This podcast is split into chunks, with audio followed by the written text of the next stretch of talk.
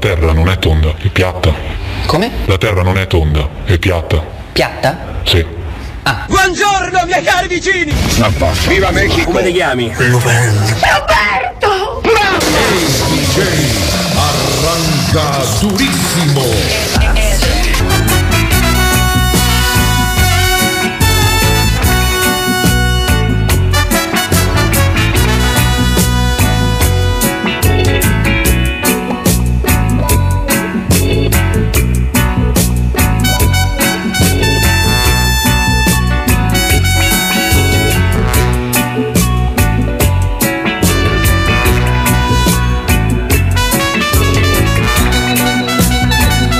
Ben trovate, ben trovati chi vi parla è Prince Faster. Oggi è il 9 di giugno anno 2023, venerdì, l'appuntamento con le novità discografiche della settimana e le novità al cinema e le serie TV.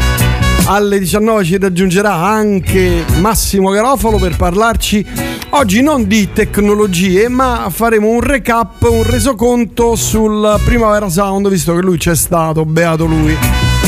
Ah, questi, questi conduttori così agiati e ricchi che se ne vanno per 5-6 giorni lì. Ho detto questo, dicevo, allora oggi novità discografiche, alcune molto molto interessanti, dice sì, lo dici sempre Faster, no, però oggi ci sono delle cose particolari, molto particolari e abbiamo un disco wow. Attenzione, c'è un disco wow. Vi dico solo che è di una poetessa americana. Non aggiungo altro perché sarà una sorpresa incredibile. Un disco fantastico. Vuoi dire che, che fa? Eh, declama poesie? Sì e no.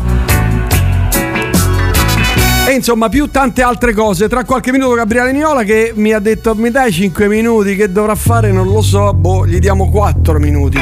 Il tempo di questo Hold Your Head Low o Low Faster Low di Zeal and Ardor, disco dell'anno del 2022 per me.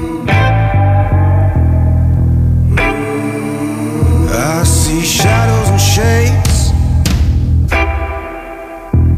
in the light of the flame. They all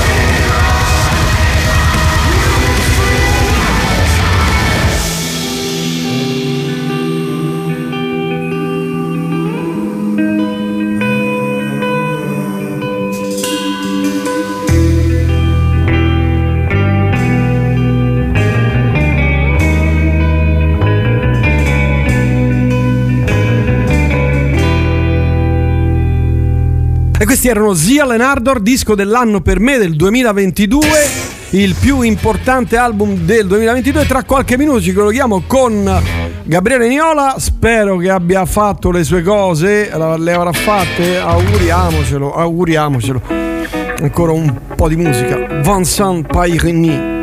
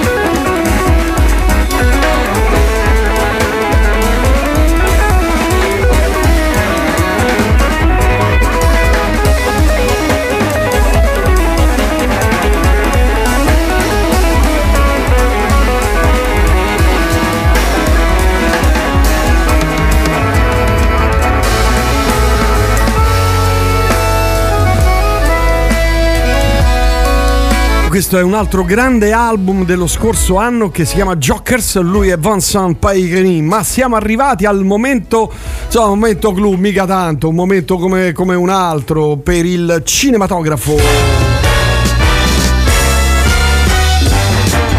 E ci siamo, cellulite e cellulari della più importante rubrica di cinema e serie del pianeta con il più importante critico cinematografico del pianeta che saluto Gabriele Niola, ben ritrovato.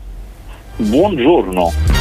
Com'è andata la scorsa settimana con due giornalisti veri? Cioè uno, uno giornalista quasi, eh, l'altro no, però insomma, uno, gente che ci capisce di cinema. Eh beh, domande incalzanti, eh, non facile. Eh, Pane per i miei denti. hai rimpia- mi hai rimpianto? No, per carità. ma sì, ma sempre. ma Ah, certo. che cari- Mi avete ricordato? Mi avete ricordato? Sì, co- co- come voleva essere ricordato in vita. Comunque sì, io non l'ho- ho ascoltato un pezzetto, poi ho detto no, basta, sono troppo bravi per me, non ce la potrò mai fare a diventare come loro. Però non erano ferrati sulle serie, non mi erano ferrati sulle serie sti ragazzi. Ma è anche per differenziarsi. Tu dici? Sì, sì. Eh? Tu dici, ne? Senti, com'è andato piuttosto Cannes? Visto che mi hai dato 300 sole, eh, eh, cioè così, visto ne ha parlato anche la scorsa, immagino, però insomma, in due parole, eh, l'aria era ricca di feeling? Ma guarda, erano anni che non c'era un festival così buono, così pieno di film buoni e valevoli. Ah. Eh, È stato veramente piacevole. Eh, non c'è stato il grande grande capolavoro, ma neanche dei brutti film, erano tutti di una qualità assolutamente valida e tutta roba che vedremo che arriverà nella, nella prossima stagione, nel corso dell'annata. Mm, mm, mm. Allora, questa sarà un'annata pazzesca, eh? Addirittura? Già, sì, sì, sì, sì, perché eh, diciamo per una serie di coincidenze, ma anche ancora, anche se è passata una vita, ancora per l'effetto della pandemia, Mm. perché i film grandi eh, no- non è che si sono stati, si sono tenuti, li hanno- si sono tenuti solo nel 2020, si sono tenuti nel 2021 e nel 2022 perché ancora il box office mondiale non è a livello di quello che era, quindi Mm. ancora se li sono tenuti. Per esempio questa settimana esce The Flash, no, settimana prossima scusate, esce The Flash, che ehm, è un film di supereroi che era di quelli eh, che si sono tenuti nel periodo pandemico Certo. e eh, verranno quasi tutti, rila- cioè una buona porzione verrà rilasciata quest'estate, tant'è che già ora, già ora guardando il, il box office, siamo proprio all'inizio dell'estate cinematografica, però è partita già molto bene rispetto alle altre estati, quindi come dire, eh, e questo chiaramente parliamo dei film commerciali. Poi a Cannes io invece ne ho visti anche molti di non commerciali che hanno tutto un altro tipo di pubblico, ma comunque molto buoni, sembra una gran bella annata. Eh, sto vedendo che comunque la sirenetta quasi 9 milioni, Spider-Man 2 Esatto. milioni e mezzo, Fast eh, X eh, 10, 11 milioni, madonna mia. mamma mia. questi tre tutti insieme chiaramente eh, già Porco cane, oh, porco cane. E non solo, questa settimana c'è Transformers. Pure Guardiani della Galassia 3 10 milioni, 11 milioni, insomma hanno, numeri Mario, Mario Bros 20 milioni ha totalizzato. Mario è incredibile, è stato un, un, un risultato incredibile. Ma come- Anzi, bisogna- bisognerà vedere, bisognerà vedere se c'è stato un, un cambiamento, nel senso che Mario Bros chiaramente non è un film Disney, ovviamente, è un film Universal. E eh, l'ultimo film Disney, che si chiama Strange World, è andato male. L'ultimo film della Pixar, che è Disney, è andato male, che era Lightyear. Adesso esce un altro film della Pixar, che si chiama Elemental, esce tra due settimane, che stava accanto, tra l'altro, fuori concorso. Mm. Eh, e bisogna vedere come andrà, bisogna vedere se c'è stata un'inversione di tendenza, cioè se la Disney sta perdendo colpi a- rispetto Mm. agli avversari oppure no, perché anche questo Spider-Man che adesso è in testa al- eh, alle classifiche è, non, non è, è animato, è un film d'animazione, non Mm. Disney ovviamente, Mm. Sony. Eh, però la sirenetta è, è Walt Disney, è Disney. Sì, non è un cartone, però sì, Ah, non è un cartone la sirenetta, è un film proprio? è un film in live action, sì, lo sai, ci sono talmente tanti effetti speciali che alla fine è quasi tutto animato, però ci sono gli attori. Ah, vedi, non lo sapevo. Pensavo fosse un cartoon. Vabbè, quindi insomma staremo a vedere perché sarà un'estate ricca, ricca, ricca di notizione, di cose da vedere. Sì, assolutamente, da andare al cinema. Allora, ti do. Allora, ti dico questo, Gabriele. In parte hai ragione sulle serie TV. Mm. Oh, in parte. Cioè, non- no, no, no, non, ho gongolato, infatti. No, infatti, no, no, no, aspetta, aspetta. Una delle poche serie belle che ho visto ultimamente è eh, la prima e la seconda stagione di Rapinatori, tu lo sai, io, io- mi, mi piacciono, eccetera. Ma ho visto due puntate di una serie Sentiamo quale. Deadlock. Eh, non l'ho visto. No, è credo uno de- una delle serie più brutte, irritanti, se che ti fa ti dici ma proprio perché sono così idioti? Per quale motivo? Guarda, mi fai un piacere? Me lo fai un piacere? Perché magari sono io, no? Magari è colpa mia, sono io. Ti guardi la prima puntata? Guarda, mi guarderò la prima puntata di Deadlock. Dove sta? Boh, che ne vabbè, cerca su Just Watch. Vabbè, così proprio. Vabbè. rimossa. No, mi devi fare questa cortesia. La prossima settimana ne riparliamo e mi direi se anche tu hai avuto le stesse sensazioni. Irritante. Sembra, quelli che stanno lì, che, che recitano, sembrano dei deficienti, degli idioti. Si svolge in Tasmania, è un thriller un po' annacquato da battute e battutelle, ma è una cosa che a me il giro, mi ha fatto incazzare, ho detto basta, spengo, è, è troppo, è troppo. L'idea era anche bella, ma poi soprattutto quando arriva, vabbè, no, non ti anticipo, ti nulla perché tutto accade. no, mi rovina la sorpresa. Però mi devi fare questa cortesia. So che non vedi le serie, eccetera. Però Vabbè, mi- me, la- me la guarderò per te. devi guardarla e dire: Porco cane, Prince, hai ragione perché è, è troppo idiota. Cioè, è- ti fa incazzare. Una serie ti fa incazzare. Cioè, è una cosa tremenda. È una cosa tremenda. A me ha fatto questo effetto terribile. Tra l'altro, Rabbit Hole, che ho visto, è molto bello, Niola. Ah. The Rabbit Hole è molto bello. Questo ti ricordi dove sta, su quale piattaforma? Eh, aspetta, adesso ve lo dico perché eh, eh, su Paramount Plus. Ah. Mol- molto bello con lui che è un attore famoso, Kiefer Sutherland, eh, recita ah, abbastanza bene, ma la storia è intrigatissima. Sai quelle cose che dici ok è quello, poi no, però è successo quello, ho fatto quell'altra cosa, allora sì è colpa sua. No, ti dico una cosa intrigatissima, ma è fatto bene. Fatto, fatto molto bene. Io Mentre invece ho visto, ho visto due serie importanti che escono adesso. Io ormai sono, le vedo solamente per lavoro, quindi praticamente vedo solo le italiane. Ti Eh, certo, fai dare un sacco di soldi, io credo. Eh, certo, eh, certo, eh, sono bellissime, guarda, Ah, aspetta, bellissime. eh, sì, certo, ma prima di questo volevo chiederti, Fu Bar, tu l'hai visto? Quello con Schwarz? No, sai perché? Perché me l'hanno sconsigliato. Io in realtà volevo vedere il- sempre su Netflix c'è un documentario sulla sua vita, io quello volevo vedere che si chiama Arnold. Eh, sì, Eh, sì, ancora sì. non l'ho visto, ma voglio vedere quello. Guarda, ti dico, tremendo.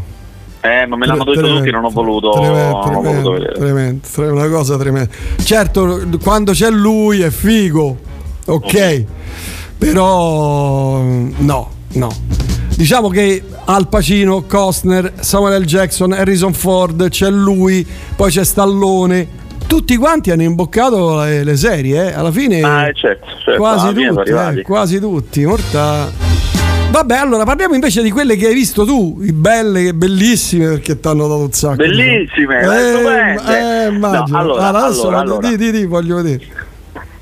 una di Netflix e una di Prime Video le piattaforme più ricche. No allora che costano solo? No allora quella di Netflix è la nuova serie di Zero Calcare si chiama Questo mondo non mi renderà cattivo Ah. lui aveva fatto un anno e mezzo fa aveva fatto strappare lungo i bordi che era la sua prima serie animata questa è la seconda non sono collegate sono un po' come i suoi fumetti sono sempre ambientati nello stesso mondo i personaggi sono quelli ma non sono collegati è un'altra storia è fatta molto meglio di quell'altra ha tutti i pregi che aveva l'altra un gran bel ritmo e un bel umorismo ma eh, è anche tecnicamente fatta meglio un pochino più seria diciamo eh, e fa una cosa che mi ha sorpreso cioè Zero Calcare è abbastanza noto per le posizioni che ha, eh, molto a favore del sociale, molto dalla parte anche, anche di politica internazionale, dei rifugiati, insomma è uno che si è sempre speso da questo punto di vista. E la trama sembrava una cosa per lui facile, cioè eh, nella trama nel suo quartiere arrivano 30 rifugiati dalla Siria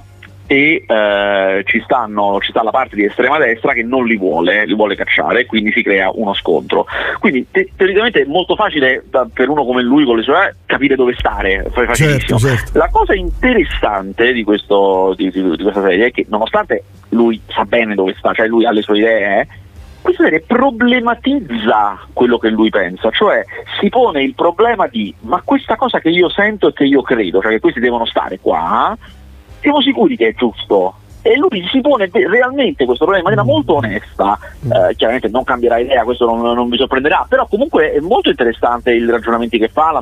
In mezzo c'è tutta una storia, eh, c'è tutta una trama di un suo vecchio amico che oggi lo rincontra ed è con l'estrema destra e non capisce perché. Insomma, c'è tutta una serie di questioni in mezzo. eh, come sempre, è molto divertente. C'è sempre Valerio Mastandrea che fa la voce dell'armadillo. e ancora eh, guarda, è incredibile, Valerio Mastandrea, fateci caso, quando fa il doppiaggio dell'armadillo, recita in una maniera, dice cose e fa cose che non fa mai quando recita per davvero. È vero, Cioè, fa un è altro. è. Si fa addirittura qui c'è un pezzo che fa un rap. È una cosa che non ho mai visto fare Valerio Mastandrea. Eh, per cui insomma si chiama Questo mondo non mi renderà cattivo ed è abbastanza bella. Ecco, la, la cosa che non mi è piaciuta è che lui è molto sensibile a quando le persone lo attaccano alle cose che gli dicono, alle cose e quindi per tutto, tutti gli episodi lui ogni qualvolta che prende una posizione o fa qualcosa di particolare prevede quello su cui lo attaccheranno e si giustifica ogni Mm, volta, mm, diventa mm, un po', un po' noiosetto. Mm. Detto ciò, secondo me eh, da vedere. Vale la pena. L'altra? L'altra è invece, è una sorpresa perché non gli davo una lira. eh certo, chiama te ne hanno date tante di lire. da, da me mi hanno dato, non glielo Eh, date certo, io. eh, Eh, si chiama Pesci Piccoli Ma ed è eh, la prima serie dei The Jackal.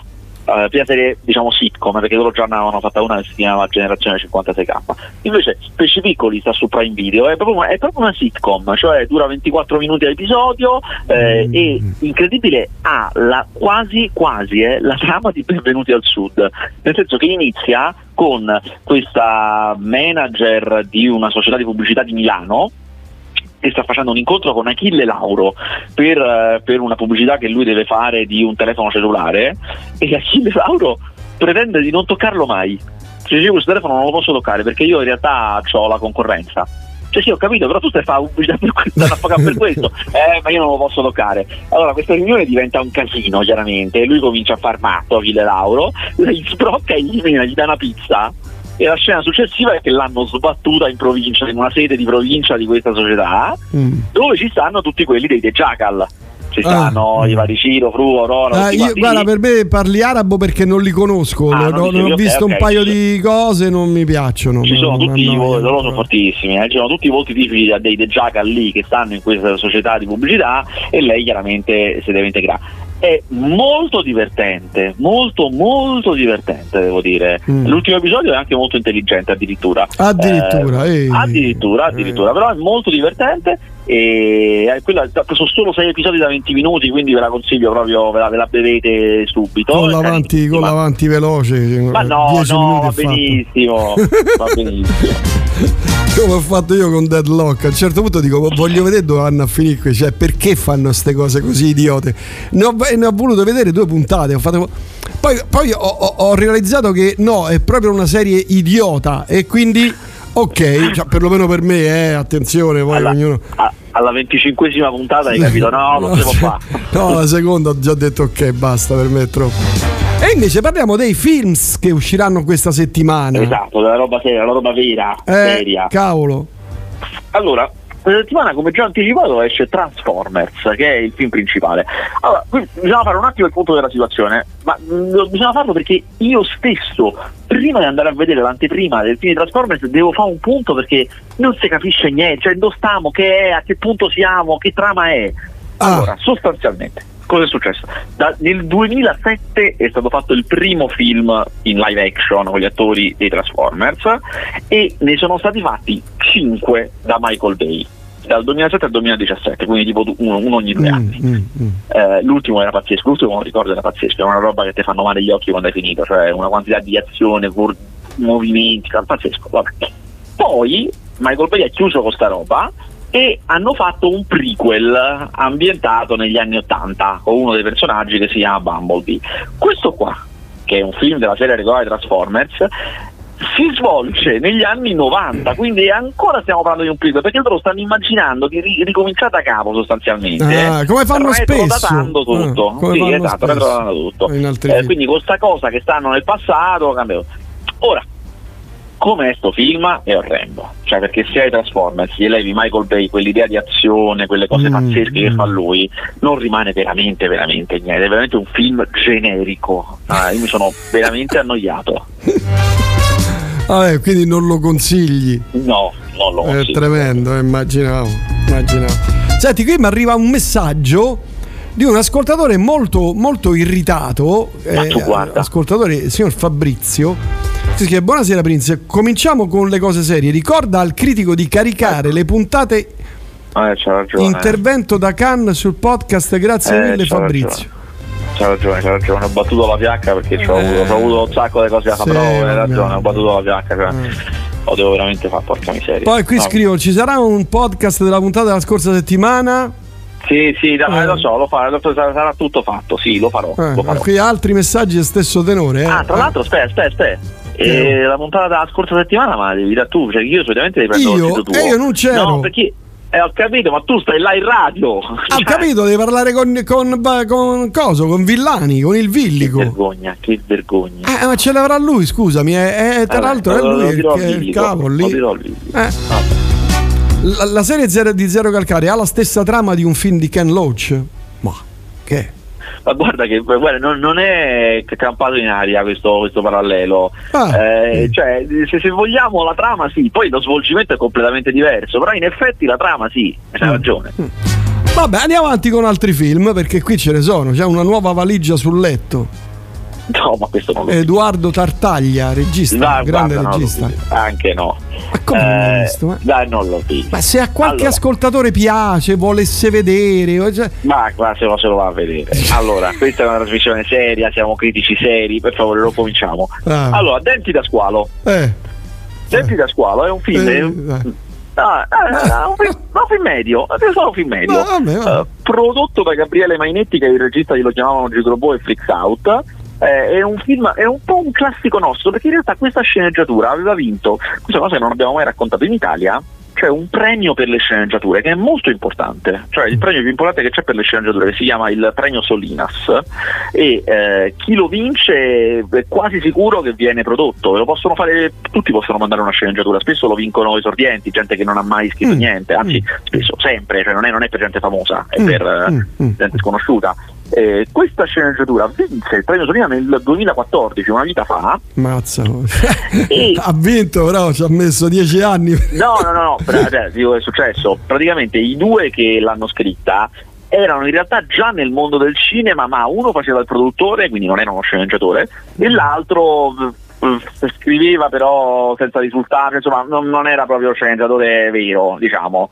Eh, dopo questa vittoria, eh, loro, questo ci ho parlato, me l'hanno proprio detto, loro si sono chiamati il giorno dopo e hanno detto senti ma io ho riletta sta sceneggiatura ma insomma non è che mi convince tanto cioè loro non erano convintissimi che sta sceneggiatura nonostante avesse vinto. Siccome eh, sono arrivate delle, delle offerte loro hanno detto ma forse è meglio che ci rimettiamo mano poi in realtà il fatto di aver vinto gli ha fatto avere altri lavori cioè altre società li hanno chiamati per dire ma ci scrivete sto film qui ci scrivete quest'altra cosa quindi alla fine loro sono, sono diventati sceneggiatori hanno scritto una serie di cose tra cui per esempio hanno scritto la serie Christian uno dei due ha scritto la serie Ah, beh, Christian bella, bella la prima Esatto. stagione, la seconda per carità di Dio proprio, mamma mia. Eh, sì, sì. Eh, bruttarella, bruttarella.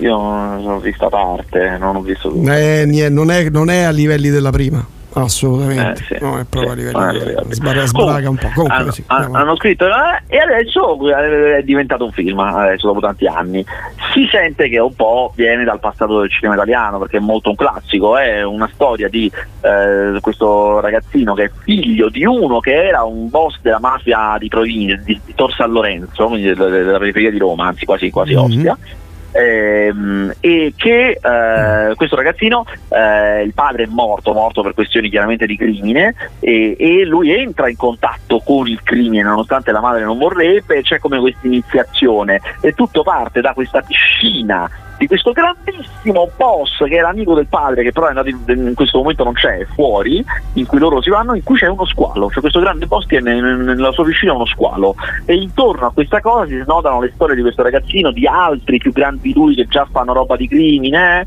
eh, e vabbè. insomma, il film è carino, non è eccezionale, però è carino. C'è Claudio Santamaria, oh, Edoardo Pesce, Esatto. Virginia Che fanno Raffaele. particine, eh, chiaramente. Fanno- Mm. Raffaele fa la madre di lui. Mm, mm, mm. Insomma, è da vedere, io lo È consigli. carino, se, se questa trama vi ha interessato potete vederlo, Potete se questa essere trama non vi ha interessato, se non dice non è questo non è il film per me, eh, beh allora anche no, perché Mm. è proprio quello che vi aspettate, ecco. Mentre Mind, Ga- Mind Cage.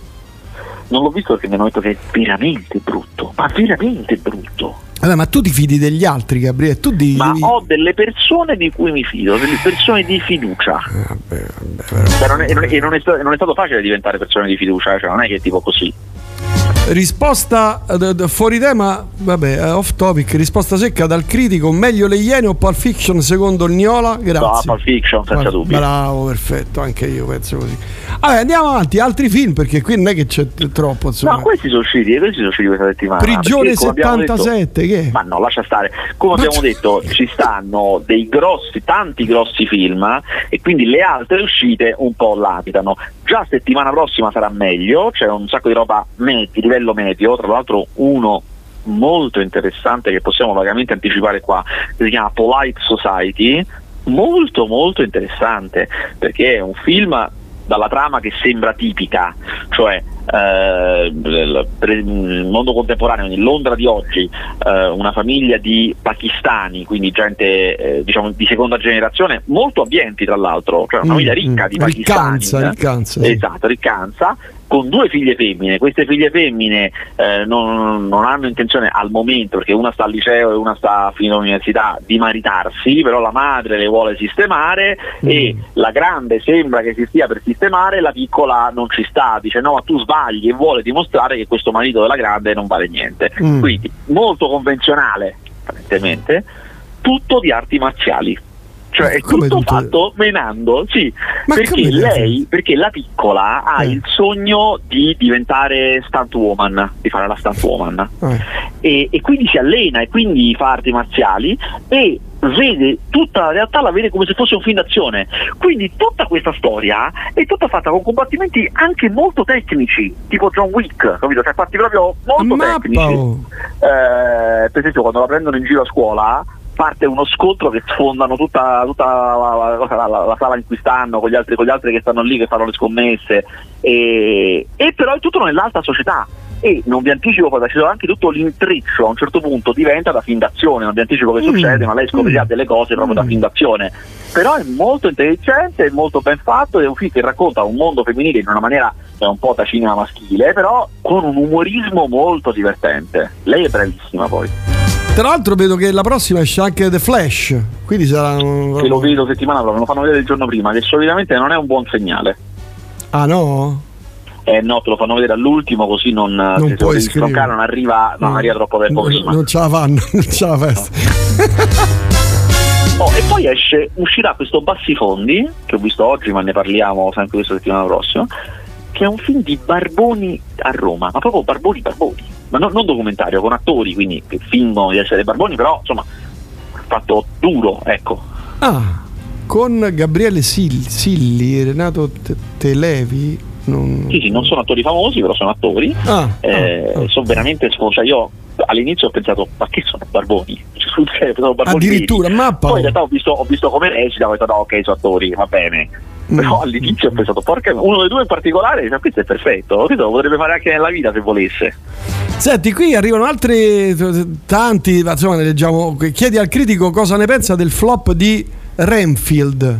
Cos'è? No, è un grande peccato, è un peccato. Renfield è un film di cui abbiamo parlato settimane scorse, eh, di, eh, è un film di Dracula in realtà, è un film eh, con cui eh, Nicolas Cage fa Dracula, però è preso dal punto di vista dell'aiutante di Dracula che si chiama Renfield, è una commedia ed è l'aiutante di Dracula che, va- che si rende conto che Dracula è un pessimo capo, è un capo veramente terribile e cerca di, di emanciparsi da questa cosa, eh. però appunto Dracula è Nicolas Cage, quindi è una cosa esagerata. E un film è carino, è molto carino e mi dispiace che sia andato male. Oh, poi qui dicono comunque che cos'è la valigia sul letto? Quella di un lungo viaggio, oh, mi fido del, del- del critico. Che- ma, ma tu l'hai visto quel film? No, te l'hanno No, non detto. l'ho visto. Eh, lo vedi, magari è un capolavoro perché dietro Ma io magari lo subo d'oro. Sì, perché, però tu se lo avessi visto, magari dietro ci avresti trovato, che ne so, una storia oscura, capito? De, de- de- delle... Un reportage. Sì, no, ma avresti comunque potuto vederci dietro delle cose, capito? Tutto un impegno sociale, quelle cose lì, Insomma, capito? il mio tempo costa troppo. Eh, Eh, insomma, il prezzo è troppo alto, eh, si può da fare, bisogna, bisogna mettere le cose quando è così. The Enforcer, il trailer italiano ufficiale del thriller d'azione con Antonio Banderas. Torna Antonio Banderas. Così detta così sembra un po' una fregnaccia, non so quando uscirà, però insomma non, non- non- non ho proprio l'acquolina in bocca, ecco. Ma eh, Banderas fa ancora film, poi. Eh, Sì. Fa anche una bella parte nel prossimo Indiana Jones, che io ho visto a Cannes che mi è piaciuto un sacco. È piaciuto solo a te, però, eh. Eh, lo, Cioè, so, lo, lo so, hanno lo so, massacrato so. tutti, Lo tutti, hanno tutti, tutti. massacrato, ma è bello, io non capisco perché è bello. È Eh. veramente un bello Indiana Jones. Non capisco perché lo massacrino. Forse non hanno capito. Non no? capisco, non eh, non hanno capito Non cosa c'è dietro, capisci? Esatto, molto dietro. No, non, hanno avevano chissà che aspettative, cioè non è come i primi tre, no, però è bello, è un bello Indiana Jones. Invece bellissimo, e ne hanno parlato anche gli altri bene, eh, Killers of the Flower Moon, il film di Matti Scorsese con Leonardo DiCaprio e Robert De Niro, ah bellissimo, filmone proprio. Addirittura, vedi che- di che parla?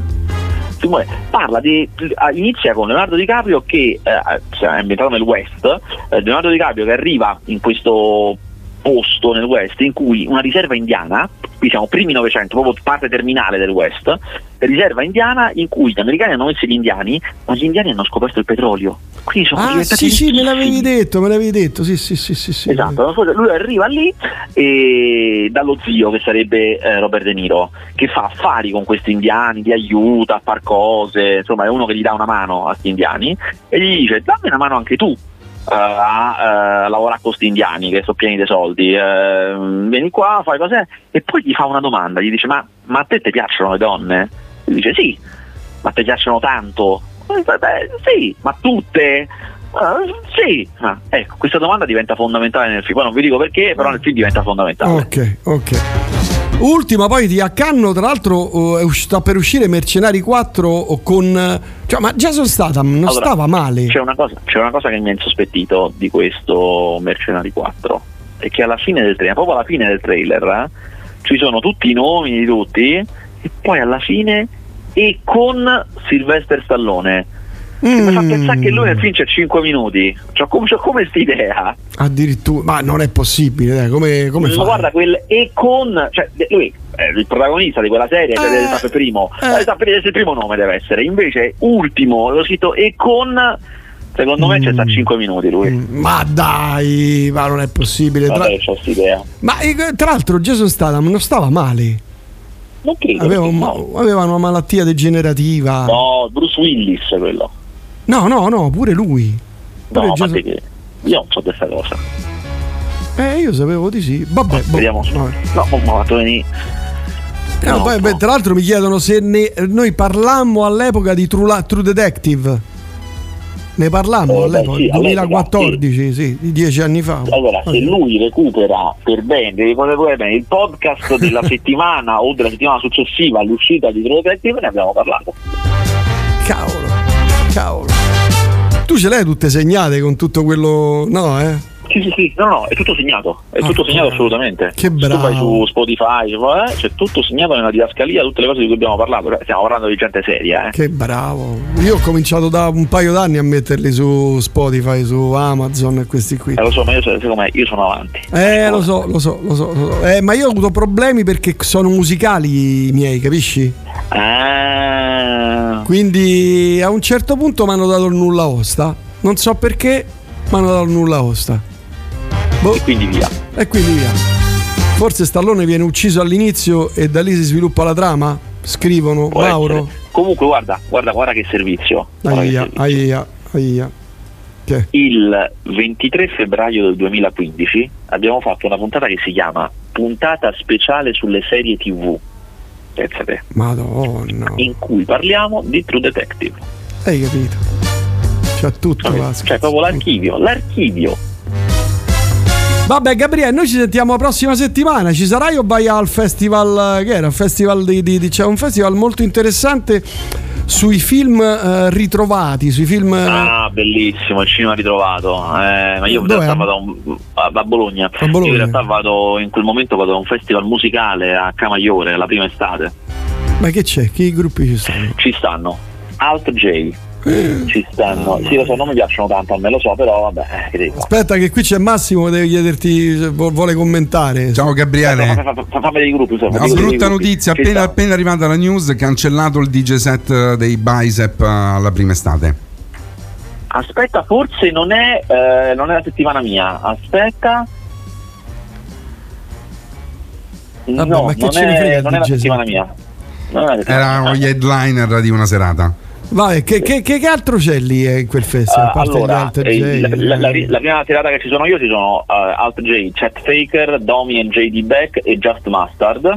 Mm, stare seconda, carini. Jamiroquai di cui io vado pazzo. Ah, Eh, così, da vedere. Nugenea Live Band, Studio Murena e Bruno Bellissimo. Ah, quindi tutti napoletani. Sì, penso di sì, eh, Eh sì, sì. conosco eh. Studio Murena mi sembra Nugenea. Nugenea sono, sono Nugenea sicuro sono napoletani che stanno a Berlino, questo Sì, lo sapevo. sì.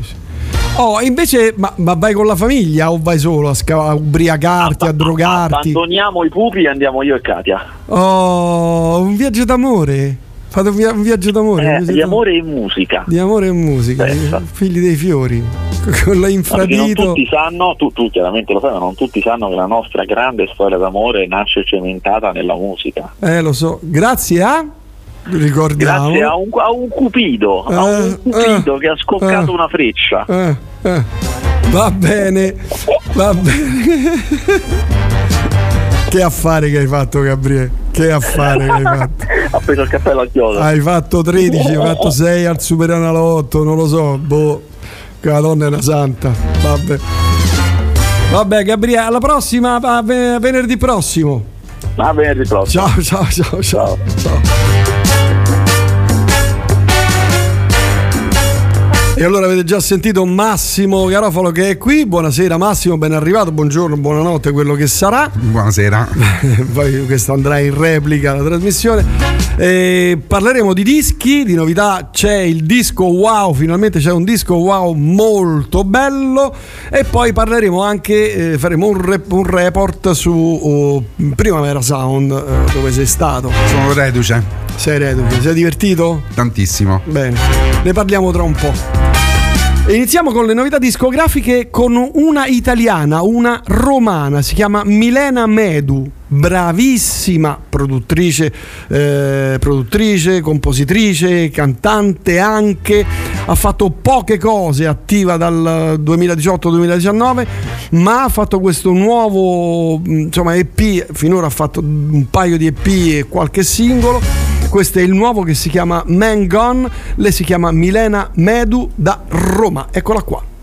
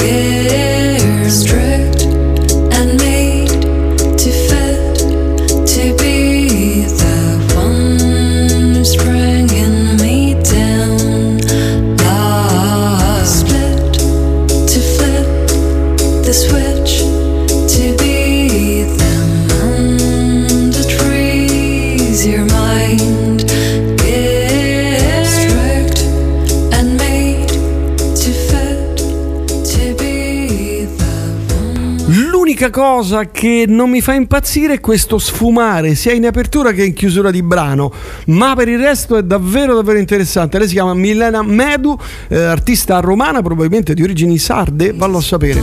Ho citazione solamente per questa cosa qui terribile che vi faccio ascoltare, ricorderete tutti Burn, It's Burn di Purple. Bene, come massacrare un capolavoro in pochi minuti.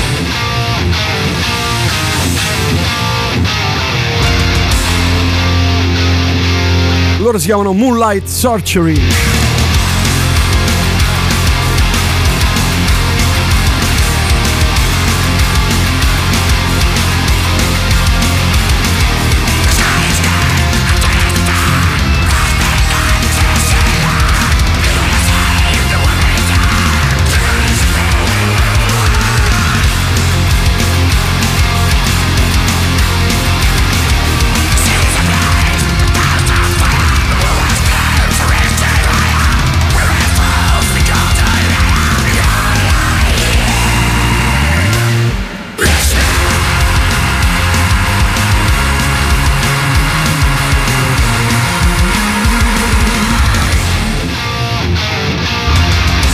Ci sta il- la la batteria, chitarra, c'è tutto, ma il cantato proprio non ci azzecca nulla secondo me. Era solo per citarvi questo album che vi sconsiglio dei Moonlight Surgery, perlomeno per questo brano, il resto non è male. Andiamo avanti e andiamo in Cina. In Cina lei si chiama Yiki, eh, con due i finali, Yiki. E- ed è un artista molto interessante. Parliamo comunque di ambient, eh, cose sperimentali, cose elettroniche.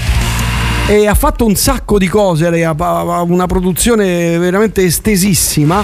Tra le cose che ha fatto questo nuovo lavoro che si chiama Black Hole.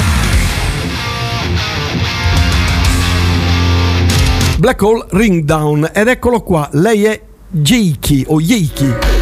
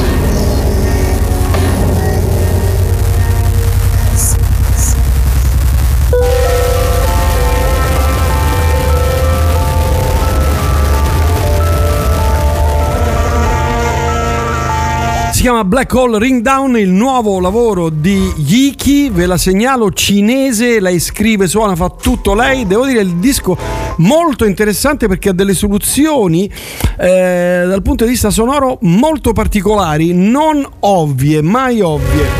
E adesso invece una cosa molto ovvia, a me ricorda un sacco di altri brani, il prossimo brano che si chiama uh, Kimu Sabe di Dop Lemon, australiano. È un brano molto carino, eh, mol- molto carino, molto tranquillo, però a me ricorda un sacco di altre cose, non so per quale motivo. Dope Lemon.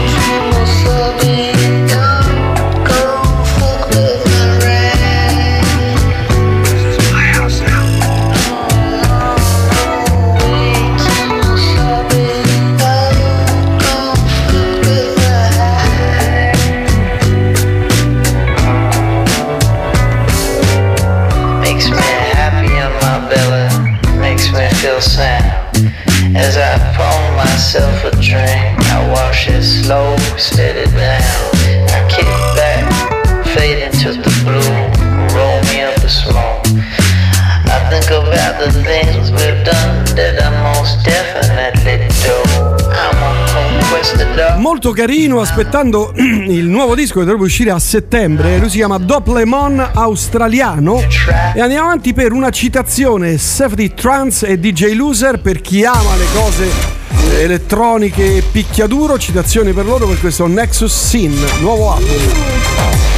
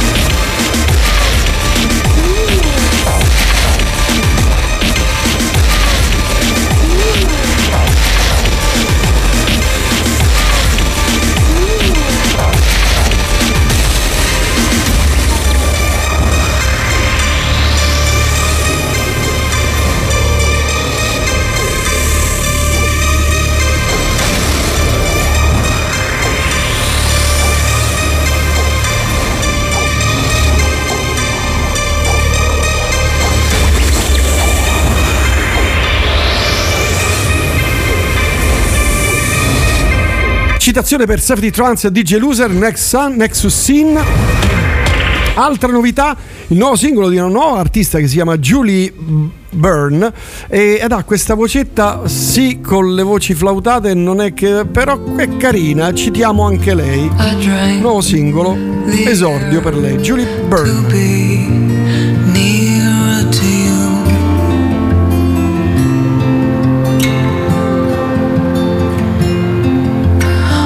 Voices widen through the room. Distant galaxy moon. I'm not here for nothing. Music in the walls.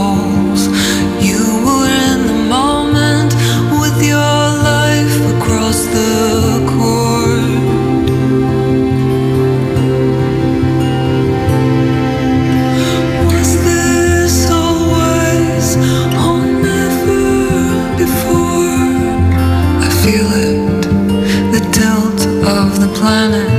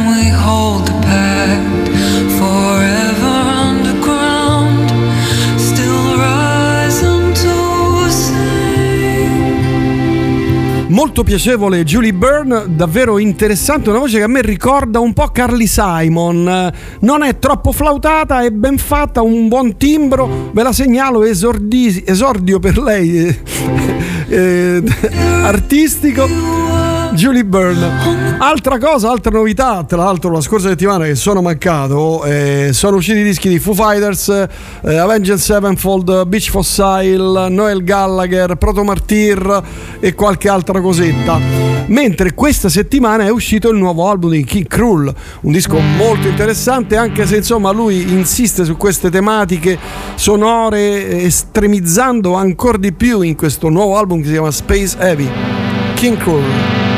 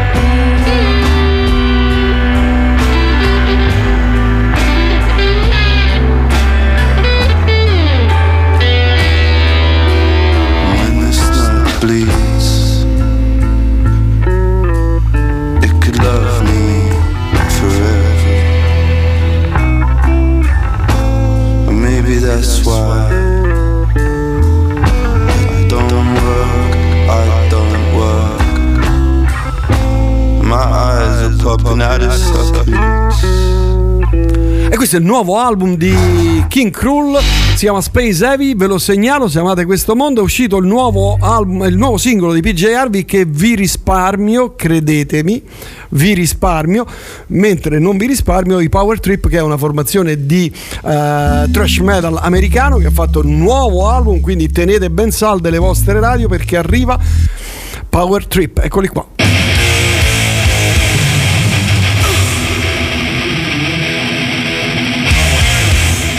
Manifest Decimation, il nuovo album.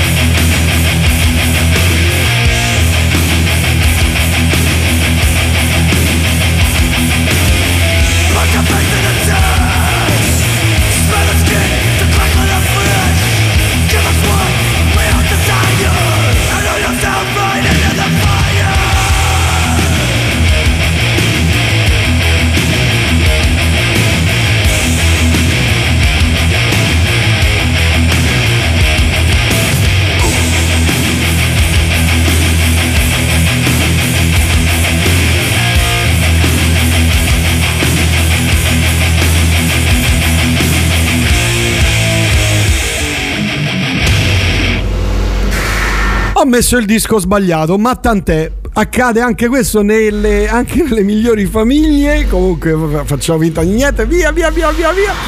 Oh, altra novità, è uscito il nuovo disco, ne abbiamo parlato la scorsa due settimane fa. Insomma, l'ultima volta che ci siamo sentiti è uscito il nuovo finalmente disco dei Squid che non mi ha fatto impazzire, devo dire la verità. Si chiama O Monolith.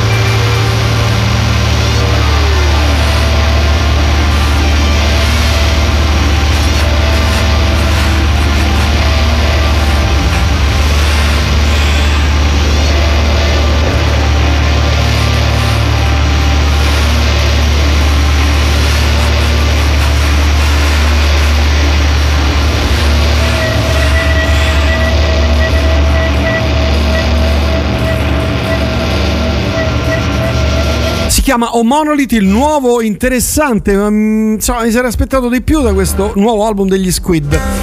Invece mi ero aspettato e insomma l'ho ascoltato, mi è piaciuto tantissimo il nuovo lavoro di Eprom, che è un artista di Portland che fa musica elettronica di gran classe, veramente di un'eleganza unica. Eh, insomma, un, un po' diciamo di nicchia, però questo questo nuovo album lo consiglio a chi ha, per esempio a Massimo che ama la musica elettronica, lo consiglio perché è davvero interessante, si chiama uh, Sinestein, il nuovo lavoro di Eprom.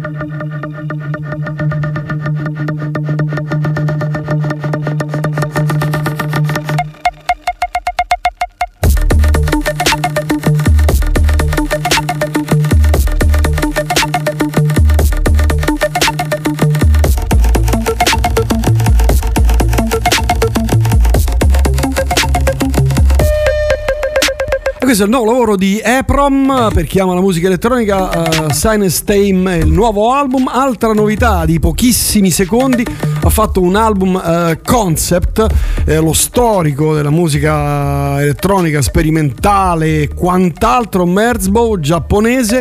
È uscito questo nuovo lavoro che si chiama Plays e sono tutti frammenti da 23, 24, tutti esattamente da 24 secondi. Eccolo qua.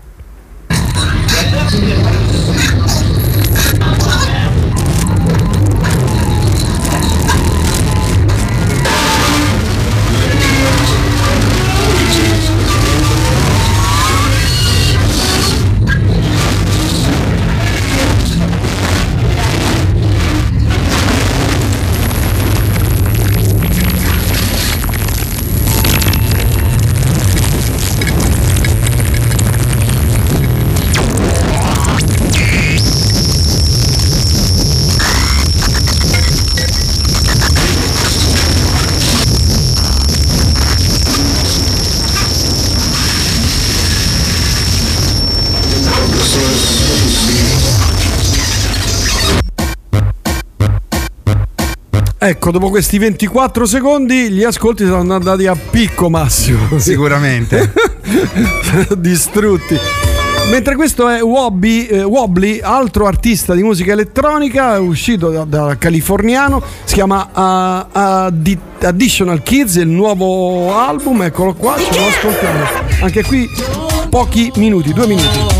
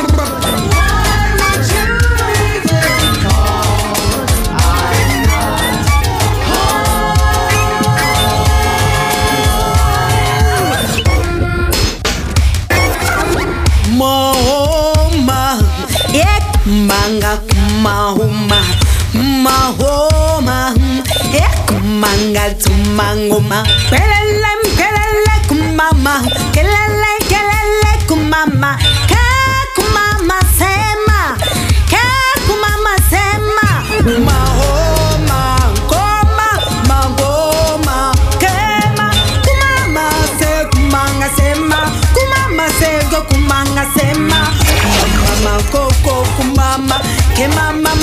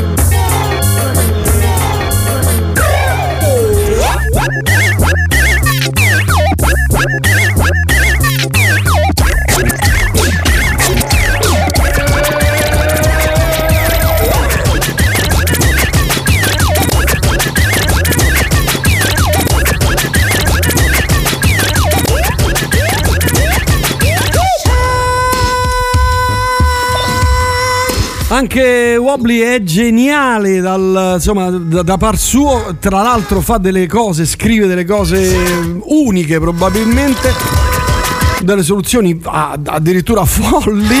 Ve lo segnalo se vi piace questa cosa strana da San Francisco, California, per chi ama le cose sperimentali, elettroniche, eccetera. Oh, andiamo invece in eh, Canada, mi pare. Sì, in Canada c'è una formazione molto interessante, si chiamano Teche Teche che fa psichedelia però al pallino della musica giapponese infatti ha musicisti dentro giapponesi e fanno uno strano incrocio tra roba giapponese e cose psichedeliche e il risultato è questo Agatha che è il nuovo album.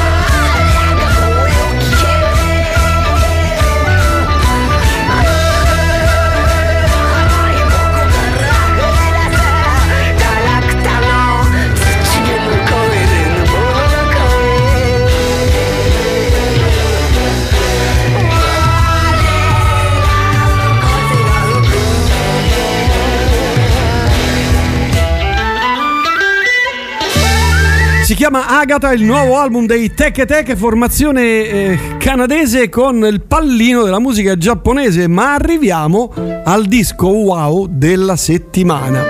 Secondo me disco del mese, sto parlando di un artista esordiente, si chiama Aja Monet ed è un artista straordinario, in realtà lei è una poetessa eh, molto conosciuta negli Stati Uniti, socialmente, politicamente molto impegnata, eh, una vera e propria, insomma, per- un personaggio nella- nella- ne- ne- negli Stati Uniti, eh, ha lavorato con Christian Scott, con altri artisti. E questo per lei è il suo eh, primo album, che è un album di spoken word con contaminazioni di eh, rhythm and blues, soul, jazz. Parlarne così, dice vabbè, che, che c'è di nuovo, che c'è di strano? È che i testi sono molto interessanti e poi c'è questo- questa contaminazione musicale che va un po' oltre le, insomma, le classiche insomma, cose che ascoltiamo sempre. Si chiama Aja Monet, ve lo faccio ascoltare, questo è il nuovo album. Esordio per lei, disco per me splendido, disco wow della settimana.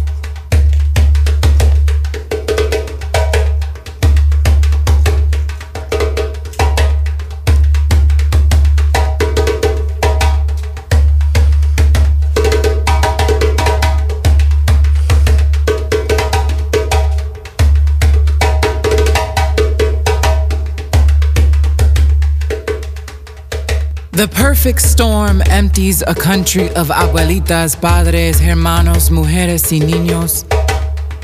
A disaster that doesn't seem so natural. Waves of wind damaged homes, hovering roofs made of tarp. If you wanted to take land from a people bent on resisting colonialism, insert McDonald's, Walmart, or the Jones Act. Or blame it on a storm of a woman named Maria who grew up in Spanish Harlem, who reminded us of the Western story that as the rich are getting richer, the poor are getting poorer. Never mind the wealth that ain't so common under the foot of U.S. force. The way loss runs through steep hillsides or rivers swell the veins between vacant towns. We blame the thirsty, but not the corporations that tax water. The shocking doctrines of profit over people. Exploited tunes and tones of rhythm taíno for tourists and escapism por la isla de Encanta. We, we lament the Borinquen tongue in power outages of Spanglish, cursing the companies of settler colonial conditions. For the prayers and litanies, tears like rosary beads in the sewers of sorrows, where phantasmas sing from the sore throat blueness of blood. The border between refugee and nomad. Migration is the art of fleeing sad songs for blooming in suitcases. La gente fuerte and worn wondrous, we belong. We belong to each other before any notion of a nation. No one will understand the tangled truths of being from here and nowhere. The beaming coqui that still visits in dreams. They won't write us in history if we don't write ourselves.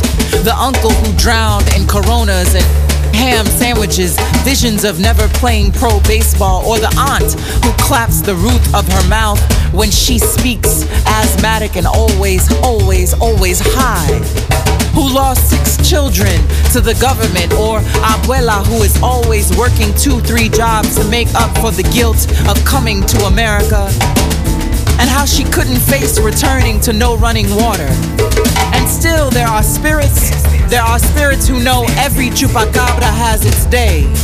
It is time, it is time, it is time, it is time, it is time, it is time for us to take the red fire of our wounds and weapon our mouths toward new movement songs. Remember, remember Campo suffering in silence separated by an ocean and a language, yet still free. Free in the love of a people fearless and unafraid. Always, always a hurricane. It's always a hurricane. It's always a hurricane before the grand exodus. Before the grand exodus, the fight for dignity and independence. San Siracho rattles, rattles, rattling in every roar. Every roar of revisionist history. Palante, people. Palante, milagros de movimiento soar. Soar because if we are to live, if we are to live with the fierce force of knowing anything, anything that is sacred, anything that is sacred is worth fighting for, is worth fighting for. Bienvenido, bienvenido a la lucha. We are worth fighting for.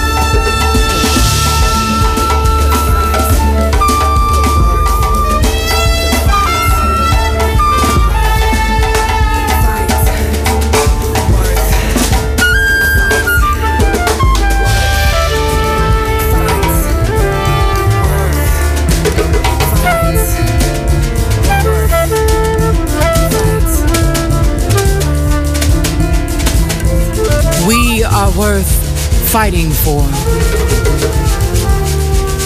The perfect storm always precedes great miracles. And we are worth fighting for.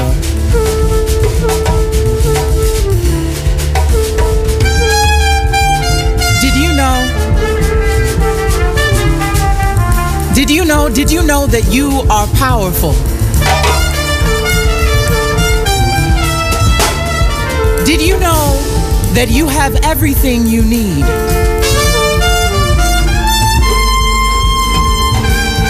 That every everything you need is within you.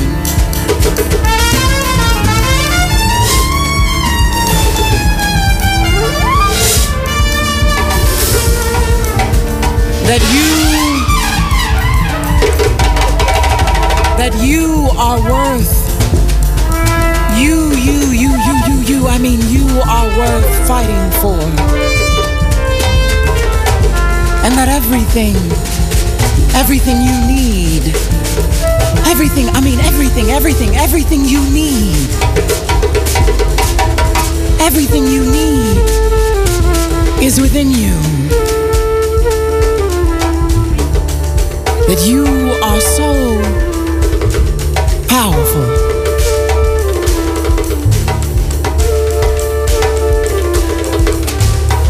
Great storms precede great miracles. Remember that. Great storms precede great miracles. They took away my brother's life, man. The thing is, we're not a gang anymore. We're an organization. We want to help black and Puerto Ricans to live in a better environment. You see, I said down with colors now. Now let's turn it something, man. Let's turn it something. Let's help our people, man. Lei si chiama Adja Monet, questo è il nuovo album che vi segnalo, un disco secondo il mio punto di vista, ovviamente splendido, esordio per questa poetessa americana, tra l'altro lo spoken word su questo mondo musicale io lo adoro, veramente lo adoro. Ti è piaciuto Massimo? Molto interessante. Mi- Disco wow della settimana. Guarda, qui. me lo risentirò domenica sera in cuffia. Rilassa- Hai una buona cuffia? Sì, sì, sì, sì. Ma Non come le tue, però. non hai, non hai la monolith? No, assolutamente. Eh beh, vale la pena. Costa poco e suona benissimo. Flower pots. Allora, eh, breve insomma resoconto su quello che è accaduto è stato questi quattro giorni, quanto è stato? 3, 4, 5 sì, giorni? diciamo sono stato quattro giorni. Sì. Quattro giorni a prima Barcellona, ti sei divertito, il giorno giravi, la sera ai concerti, no? No, nel senso che praticamente al festival accumuli talmente tanta stanchezza, Stanchezza che e dormi. tanti chilometri. Ecco, io giusto per farti un esempio, non ce l'ho fatta, però Parliamo del, del Primavera Sound di Barcellona di quest'anno. Esattamente. E allora i Blair headliner del primo giorno hanno iniziato a suonare alle due. Due di notte, quindi hanno finito alle 4. Alle tre e mezza, come da programma. Comet is coming alle 4. Alle 4 di mattina? Sì. Quindi capisci che insomma qualcosa devi sacrificare, cioè se vai al Primavera Sound non c'entra niente con la visita alla città. Di Barcellona. Vai lì e basta per Esatto, stare. per Non stare sono mai stato. Concerto che ti è piaciuto di più? Lori Anderson, Ah, cavolo. una ragazzina di 77 anni. Porca miseria. con un quintetto jazz e ha fatto anche lei spoken word, spoken poetry, ha fatto O Superman in versione jazz, ha citato James Brown, ci ha fatto sorridere, ci ha fatto pensare, ci ha fatto letteralmente urlare, il tutto dentro Addirittura, uno, sì, uno dei 12 palchi del festival, eh, che è l'unico al chiuso, che è un auditorium bellissimo da 3000 posti con un'acustica perfetta. Mm. Subito prima di lei, io oh, stavo già nell'auditorium perché ho sentito suonare un ragazzino esordiente, credo che si farà, John Cale, non so se conosci. Quanti hanno? 90 anni. eh. 81 anni 81 anni, porca miseria. con una band di persone insomma decisamente più giovani di lui, con meno della metà dei Mm. suoi anni, ma lui mh, stra in gamba, tutti arrangiamenti per pianoforte, molto molto molto bravo. Fra l'altro il festival Eh beh, sì, quest'anno ha come immagino. claim uh, I'll Be Your Mirror, che è la Mm. canzone che sta nel primo disco dei Velvet Underground in Certo. cui lui suona il basso Suona- esatto. e, e che ovviamente insomma viene presa a pretesto per fare riferimento al fatto che quest'anno il festival ha avuto uno specchio quasi identico a Madrid che è iniziato ieri, eh, c'è ancora oggi e domani. Ieri fra C'è un altro festival a Madrid? c'è il Primavera Sound Madrid quest'anno per la prima volta. Ah, e ci sono gli artisti che erano identici, lì? tutto identico. Ah, tutto uguale. Tutto, tutto copia e incolla. Con un copia e incolla totale, salvo che ieri si è inondato tutto. Porca miseria. E quindi hanno Come dovuto. qui in Emilia da noi. È una cosa, una cosa del genere. Una cosa del Mamma genere. mia, tremendo, tremendo. Senti, invece, eh, quindi tu ti facevi dalla. ma- Quando iniziano i i concerti? Pomeriggio? Eh, iniziano alle 5 del pomeriggio e Mm. finiscono alle 6 del mattino. Alle 6 del mattino ci saranno sicuramente i DJ set. Non necessariamente. Allora, diciamo che mm, fino alle 3, 3 e mezza funzionano un po' tutti i palchi. Mm. Ok, un po' tutti. Poi dopo sicuramente c'è una cosa che si chiama Boiler Room dell'Omonico mm, Club di Berlino e quest'anno la programmazione era a cura del Club to Club di Torino. Es- essenzialmente una discoteca, insomma, né più né meno. E c'è un palco piccolino dove suonano tutte cose ultra indie. Io, fra l'altro, lì ci ho visto Bar Italia, ehm, band molto chiacchierata inglese con cantante Conosco, Ho italiana. presentato qualche giorno fa un. Sì, dal vivo hanno molto da lavorare. ancora. Eh no, immagino anche perché le- insomma, il disco non è niente di. Eh, dal vivo hanno molto da lavorare. E- Mentre mi dicevi c'erano questi, questi, mo- questi schermi giganteschi in verticale. Allora, praticamente tutti i palchi, tranne l'auditorium e i due più piccoli, hanno i maxi schermi come al solito. Quest'anno maxi schermi giganteschi, alti tanto quanto il palco, con una definizione pazzesca e in verticale, tipo schermo del telefonino, Tipo TikTok. Tipo TikTok. Proprio per quello l'hanno fatto. E l'apoteosi, l'apoteosi è stata col concerto di Rosalia. Rosalia che per la cronaca ha fatto 8.000 spettatori in più dei Depeche Mode. Quindi 64.000 persone per Depeche Mode e Kendrick Lamar subito dopo e 72.000 per Rosalia.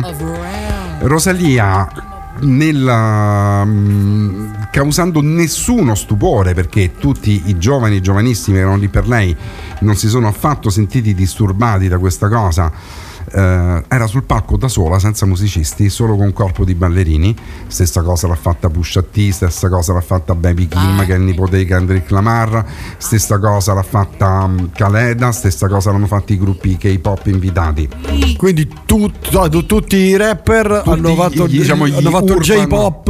hanno fatto, J-pop. tutti gli urban hanno fatto karaoke Mm, praticamente, praticamente. Mazza Rosalia se vabbè, lei è di casa. E lei è qui di casa e spagnolo. praticamente quello che, che ha fatto, almeno a me ha fatto veramente impressione per la, ho visto l'ultima mezz'ora dello set di Rosalia perché prima stavo vedendo i Maneskin su un altro palco, quello che mi ha fatto impressione che guardare il palco non aveva assolutamente senso.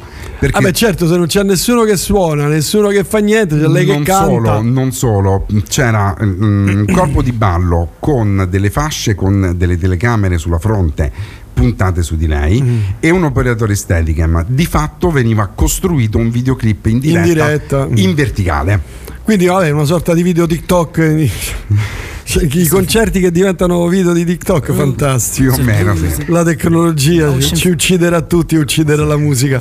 Io l'ho sempre detto, poi con l'AI, con l'intelligenza artificiale morirà- moriranno tutti gli arrangiatori, secondo me. È finita così. No, non lo so, però insomma sì, ci penso, ripeto. Certo, il genio, l'estro dell'essere umano non ha pari, per cui ascolteremo tutte cose uguali come stiamo sentendo, insomma, adesso negli ultimi anni. Se mi dai due o tre minuti, Sì, voglia. minuti. il discorso che mh, io quest'anno ti confesso, io ho preso tutto, appartamento, aereo, biglietto, tutto quanto completamente al buio lo, scherzo- lo scorso autunno. Quest'anno quando è uscita la line-up eh, diciamo che ho masticato amaro Eh, certo. perché trovarmi fra gli headliner eh, Calvin Harris, eh, Charlotte DeWitt e Eh, trovarmi vabbè, Fred Again, Skrillex e Skrillex è un veterano in confronto.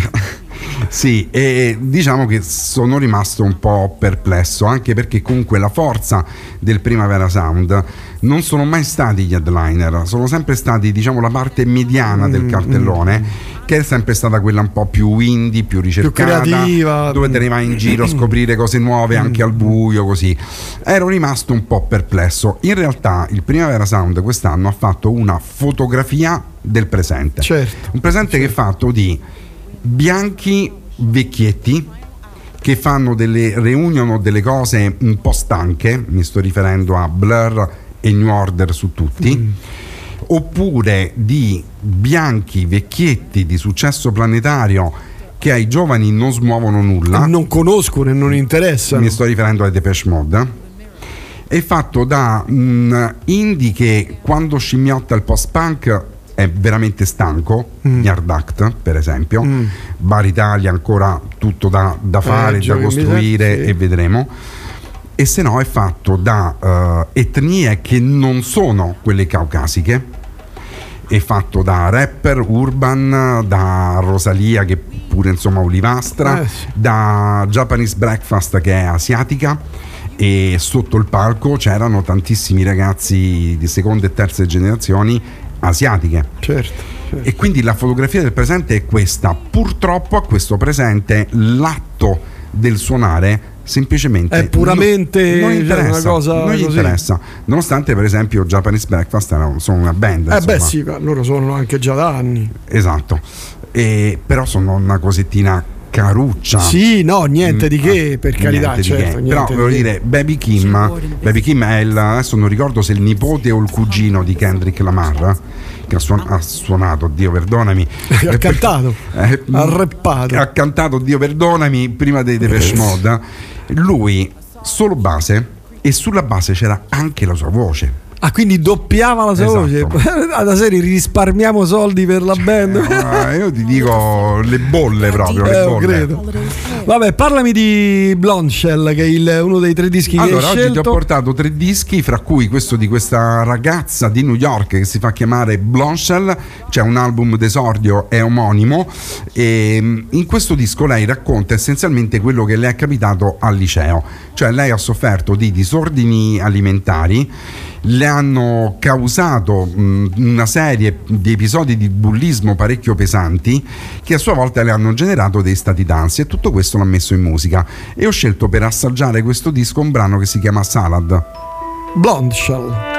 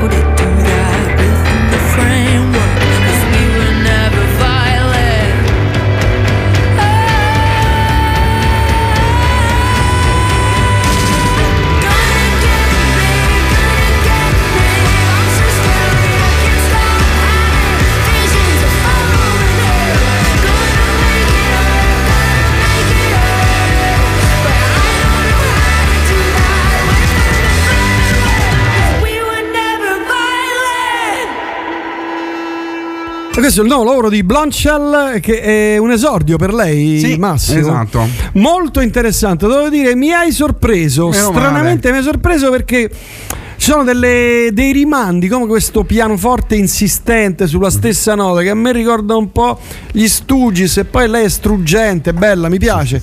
Prossima cosa, allora il Canyon. Loro il Canyon, loro sono una band americana, fanno una roba che è una via di mezzo fra protopunk, eh, rock selvaggio, post-grunge. La particolarità è che il disco è stato registrato praticamente dal vivo in studio, prodotto da Steve Albini, quindi senza fronzoli, e suona come suonano questo tipo di dischi americani oggi, cioè uso un termine tecnico, perdonami se non tutti capiranno, attufato. Sì. Loro si chiamano Laurel Canyon, questa è Dropout. Sì, tra l'altro Steve Albini fa i dischi attufati, però un grande produttore e anche un grande musicista.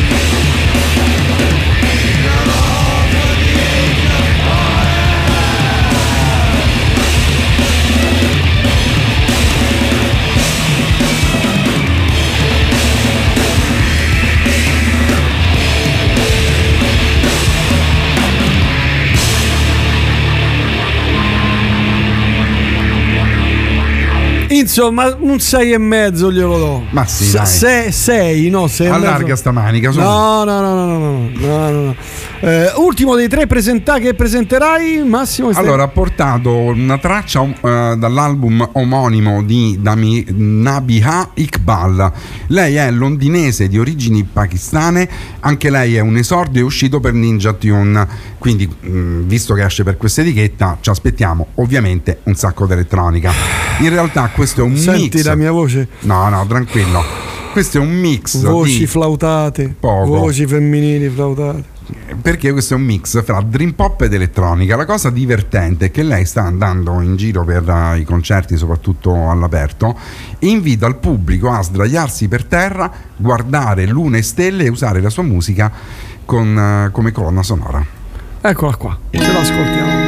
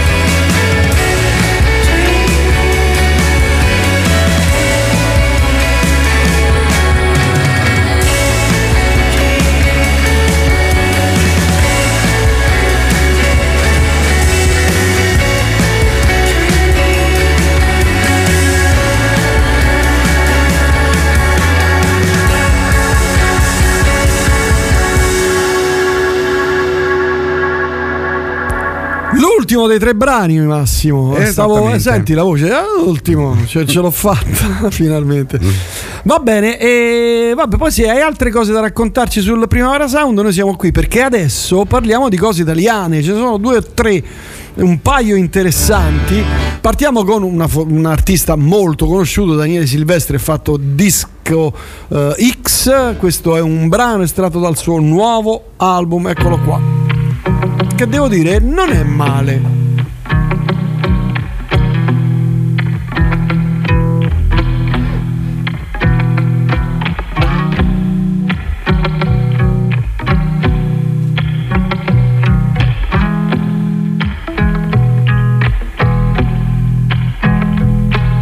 Non aveva mai sentito l'esigenza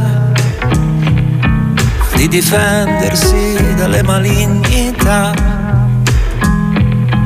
La sua calma suscitava diffidenza e sospetta era la sua felicità. Fino da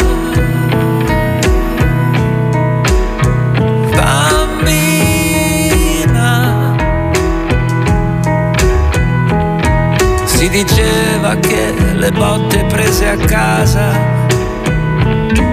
non potevano spiegarne la bontà che non essere potuta andare a scuola la rendeva inadeguata alla nostra società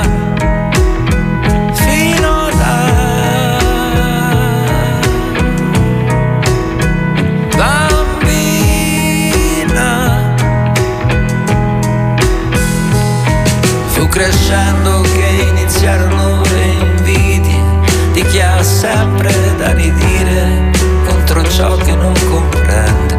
Fu anche il fatto che era bella indubbiamente anche dentro quegli stracci e soprattutto che dagli altri lei non pretendeva niente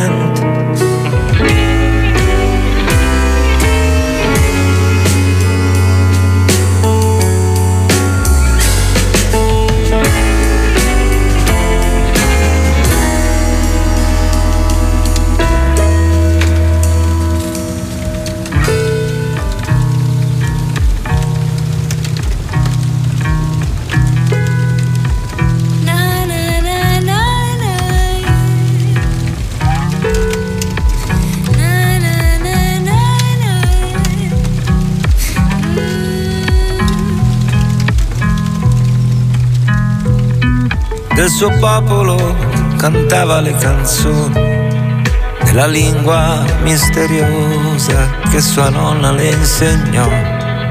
Dei fratelli ormai lontani aveva scritto i nomi su una vecchia foto grigia appesa dentro la roulotte. E chi bussava alla sua porta anche nel cuore della notte raramente da lei riceveva un no e a chi per questo l'accusava le prometteva a botte sorrideva, salutava e poi sorrideva ancora un po'.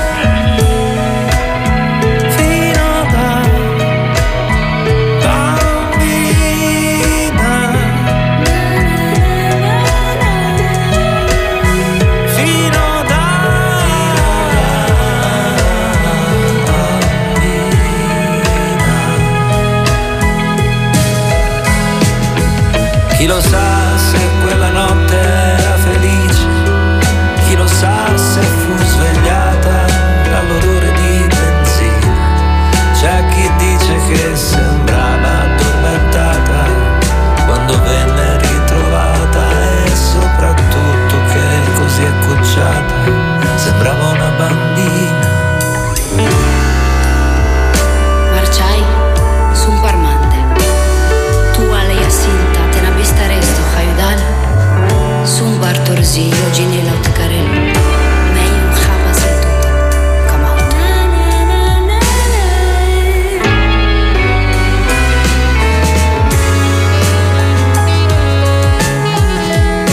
bel finale per un eh, brano molto interessante, si chiama Marciani, anzi Marciai.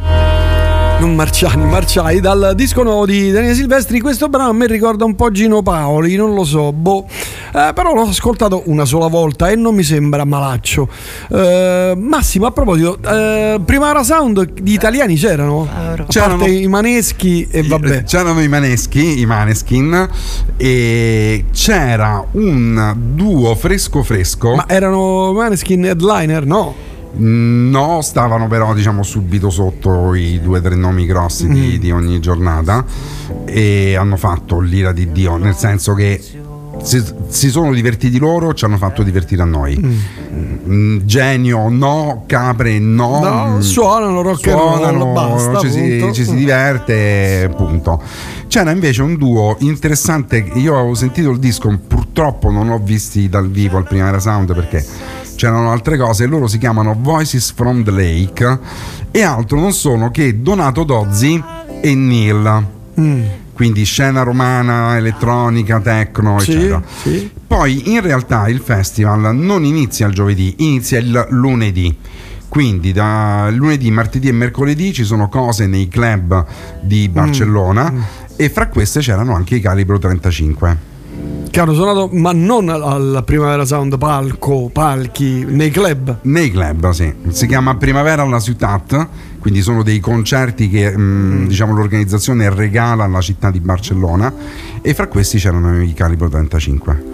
Che tu non hai visto però. Che io non l'ho visto perché dovevo lavorare, stavo a Roma. Vabbè. Oh, andiamo avanti con le cose italiane e questo è un nuovo singolo di un'artista bolognese, una cantante, una ragazza mh, giovanissima, quindi aspettatevi il cantato giovanissimo, eh, ma interessante perché mh, dal punto di vista eh, degli arrangiamenti non è così ovvia come le canzoni trap, non, non fa trap, ma come le canzoni po' poppettine italiane. Devo dire de- delle belle soluzioni, lei si chiama Tina Platone, arriva da Bologna, eccola qua.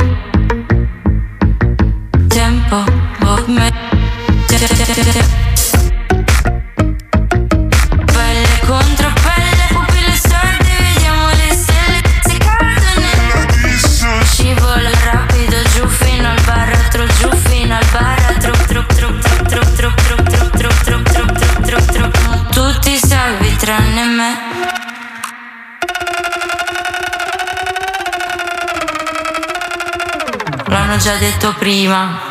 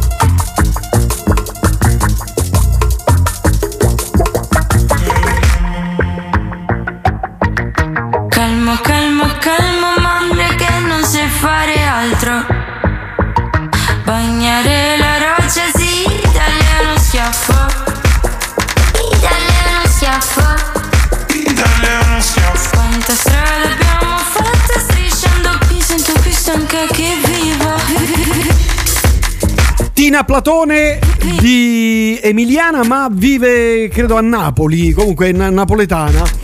Ma di origini emiliane. Tina Platone ve, lo segn- ve la segnalo, molto interessante. Adesso, caro Massimo, facciamo un po' di nepotismo.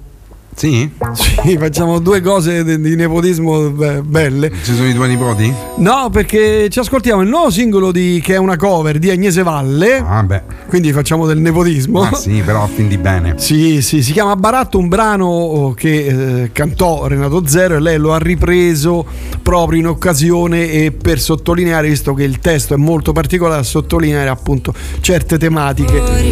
Eh, Baratto, versione che devo dire anche carina, molto carina di Agnese Valle. La prima parte non mi fa impazzire, la seconda di più, molto, molto ben fatta. del tu. Dammi una traccia, una tua foto, semmai dammi gli estremi tuoi.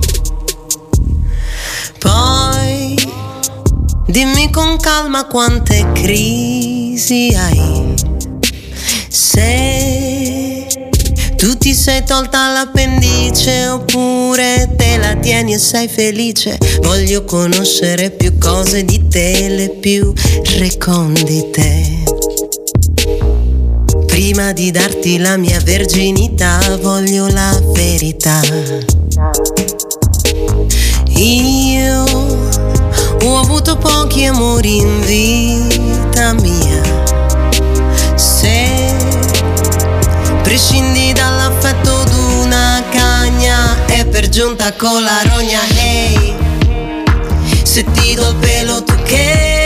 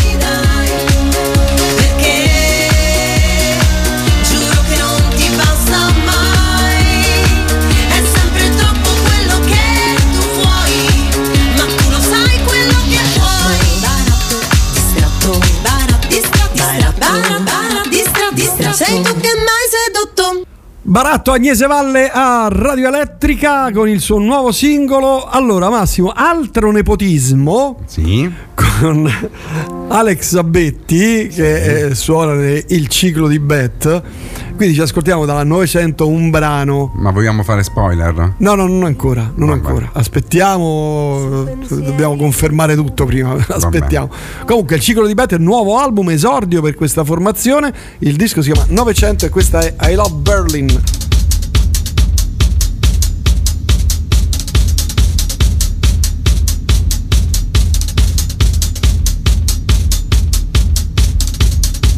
1, 2, Polizei, 3, 4, Grenadier, 5, 6, Atenex, 7, 8, Gute Nacht.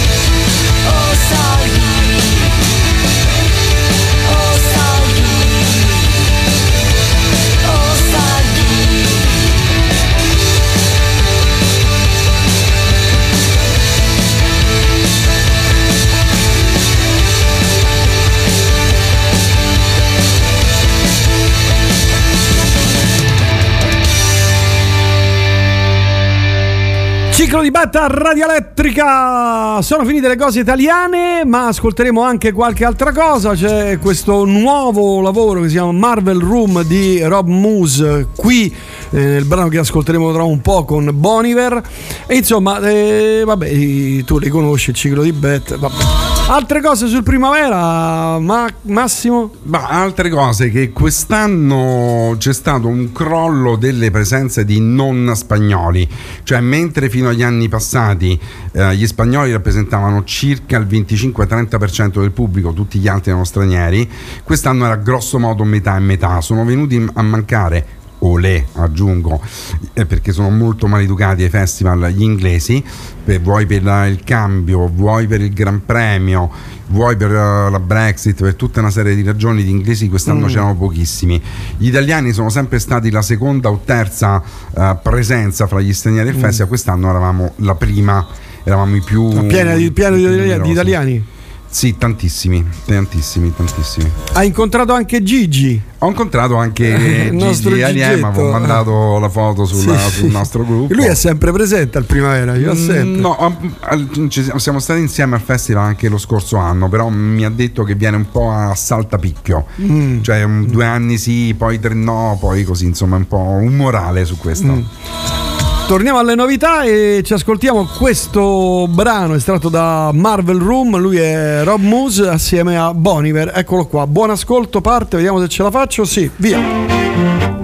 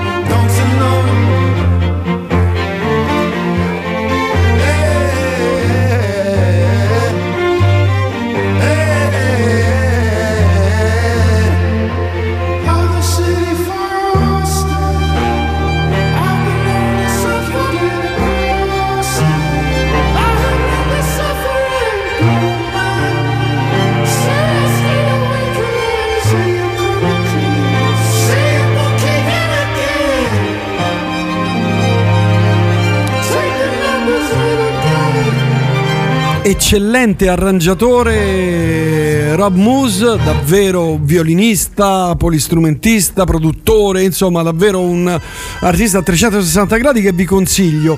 Mi stavi dicendo Massimo, eh, stavamo parlando ah, no, di, di notizie, Vabbè, ne parliamo subito dopo. Dopo il prossimo brano è uscito il nuovo singolo di Cornelius dal Giappone, attenzione, eccolo qua. All Things Must Pass.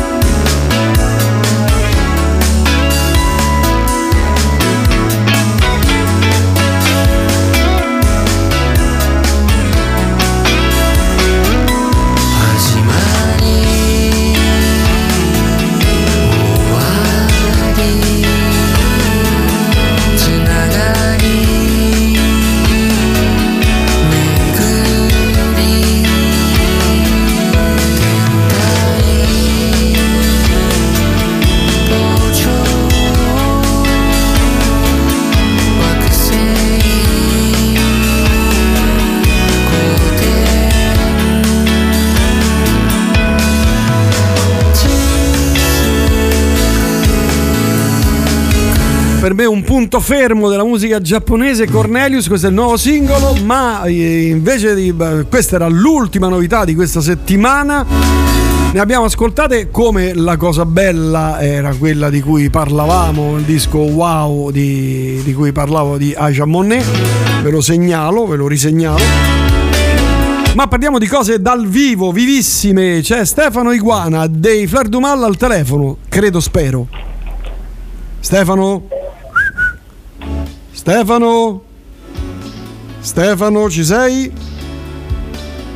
Stefano? Riproviamo.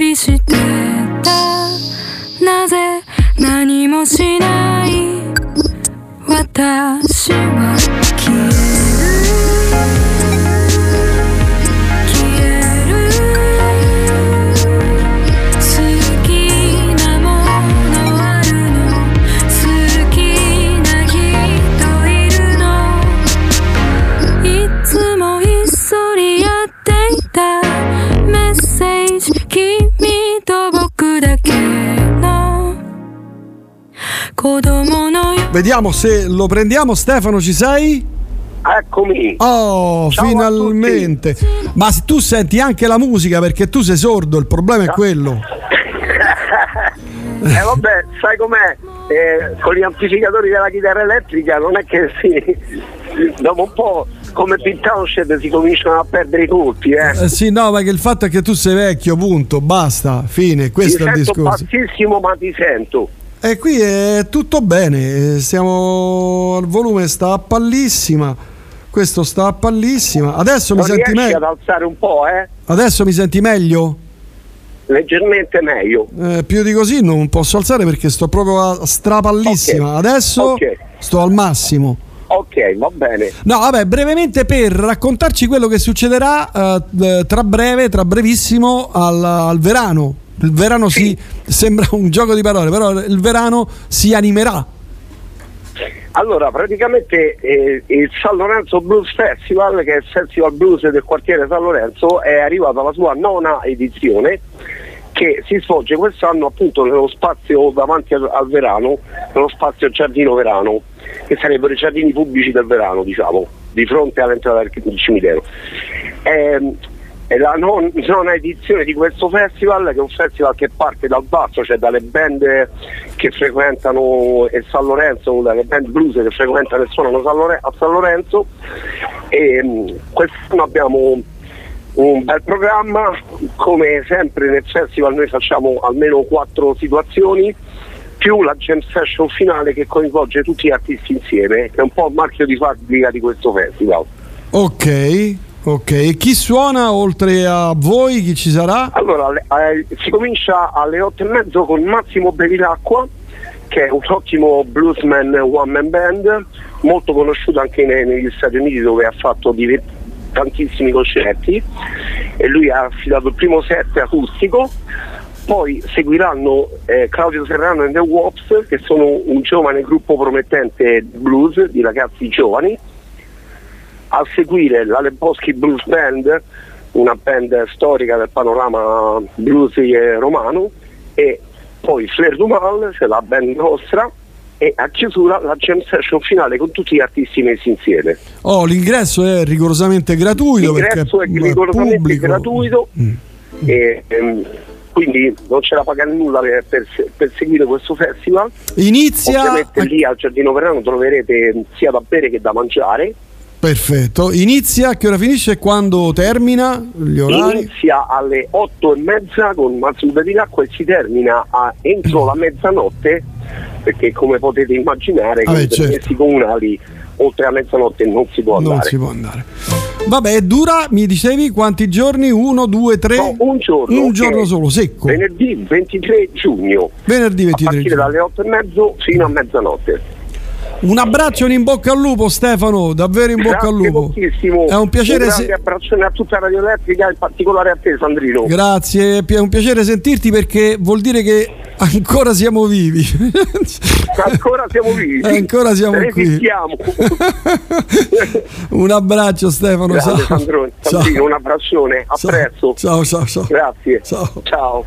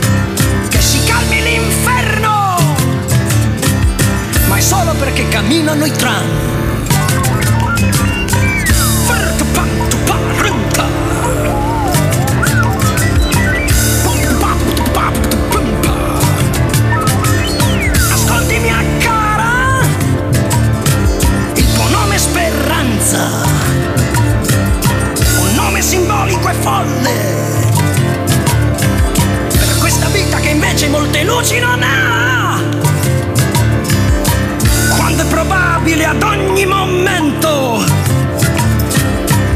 Una tempesta di vento.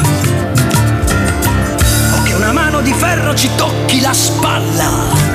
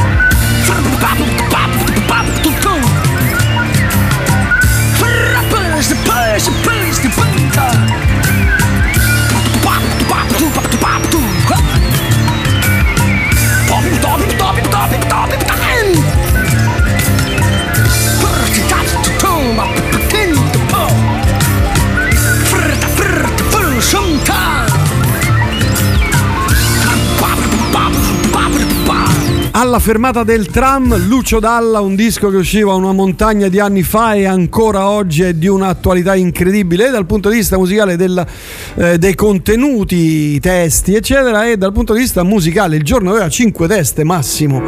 Allora, notizie tech. Guarda, volevo iniziare oggi, insomma, iniziare mm, molto brevemente. Sì, perché abbiamo poco, eh, abbiamo Eh 20 sì, minuti. sì. eh. Una notizia invece di assenza di tecnologia, perché la città di New York vuole portare la Hyundai e la Kia in tribunale perché le loro automobili sarebbero troppo facili da rubare.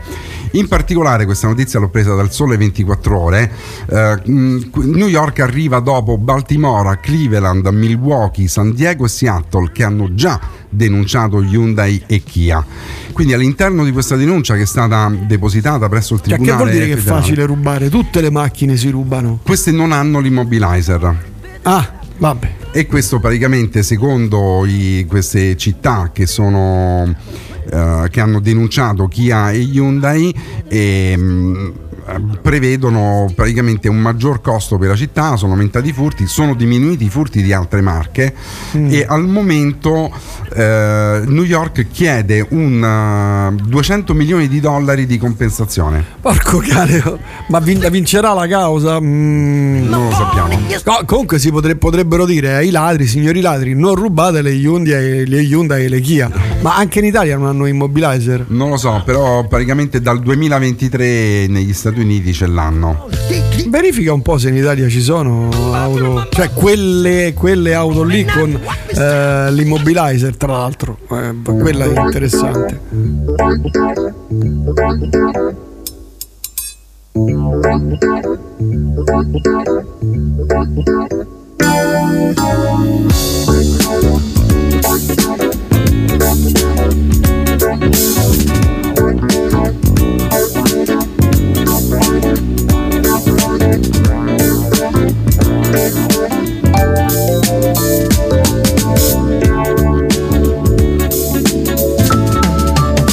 Quell'autostrada è un muro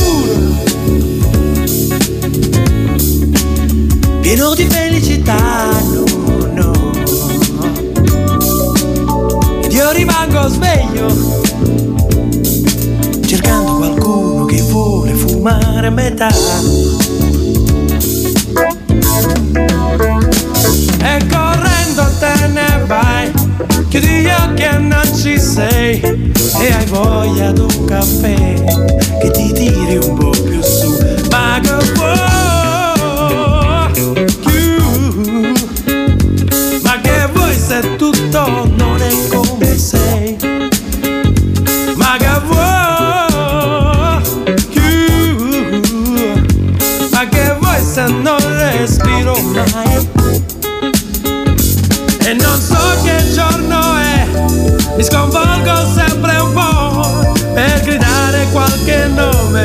inventato e non lo so.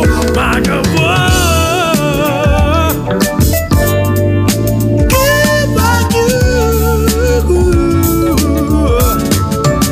Il feeling è sicuro, yeah, yeah, yeah. quello non se ne va. Lo butti fuori ogni momento E tutta la tua vita sai di essere un nero a metà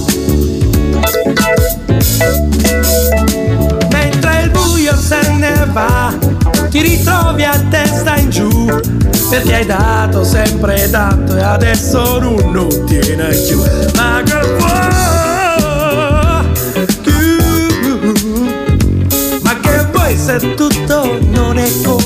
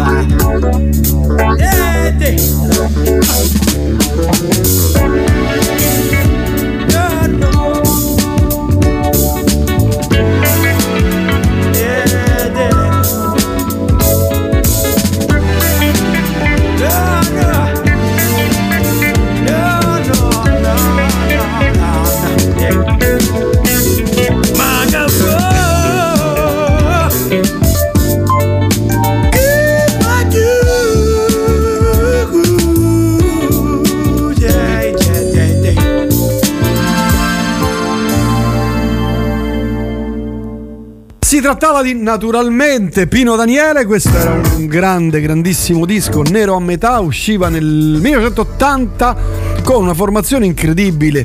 Eh, io beh, non ricordo il battery, battery, ah, Agostino Marangolo, Agostino è vero. Però c'era anche un altro batterista. Beh, Rosario Germano, le percussioni, Ernesto Vitolo, insomma tutto l'entourage suo. Eh, disco perfetto secondo me questo album qui era. Massimo, allora, eh, stai dicendo?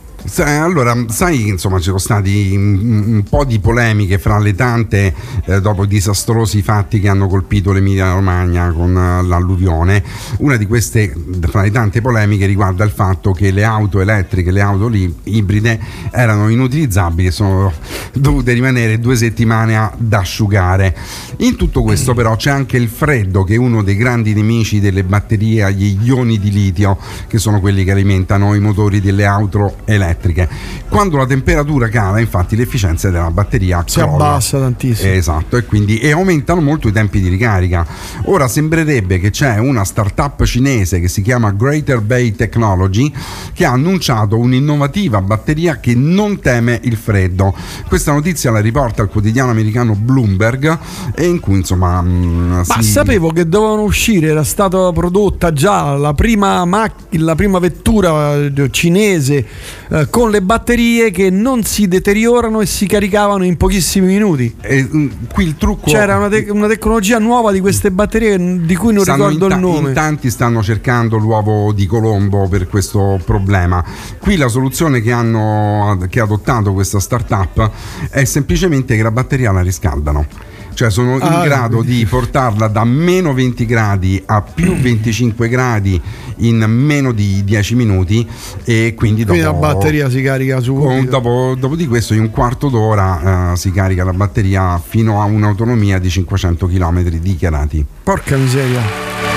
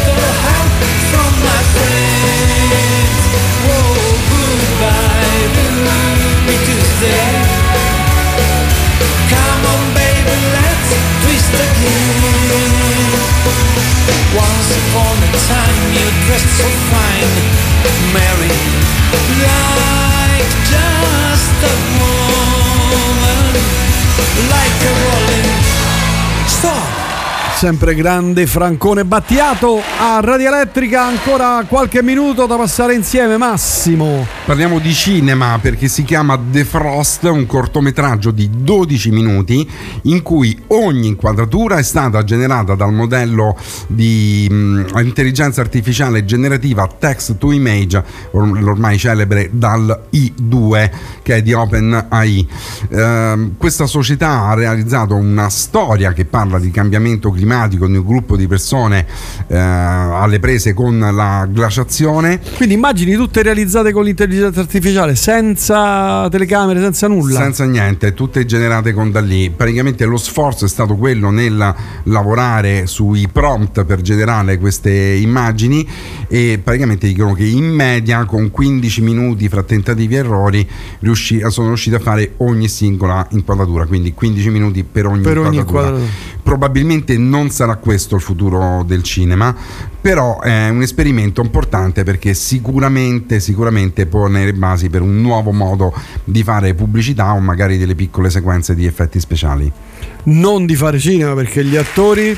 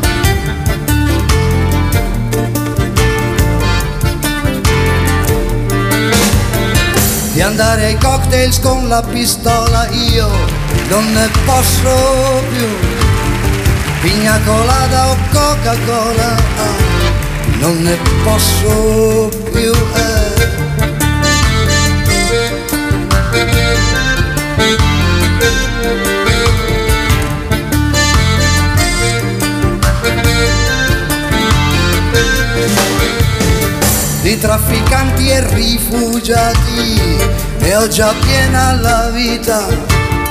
Oh maledetta attraversata, ah, non sarà mai finita, ma vedete a nove nodi appena sia un punto fermo nel mare che sa di nafta e lo nasconde con l'odore del tè e dell'erba da fumare.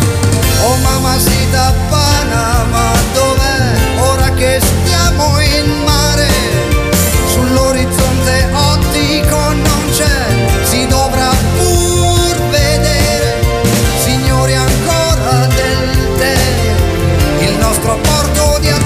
darà segno di... Sì, ah.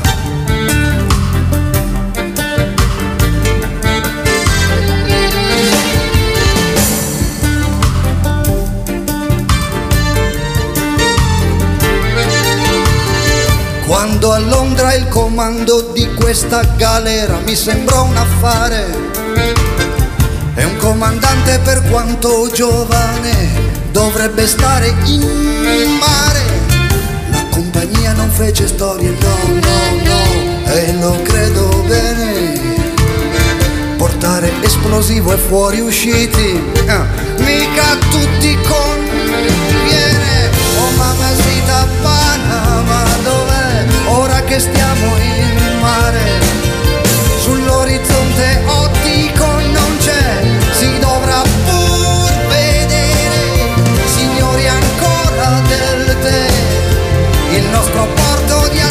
andiamo da di... Sì. Ah, ah.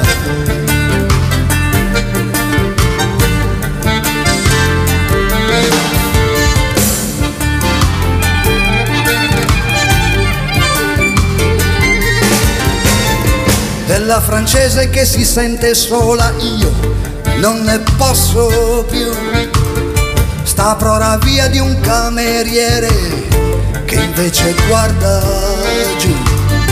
Con l'ambasciata portoricana e al quinto mambo stasera.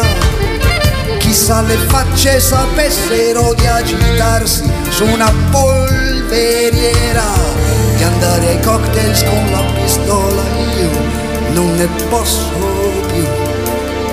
Pigna colada o Coca-Cola, eh, non ne posso più. Ah!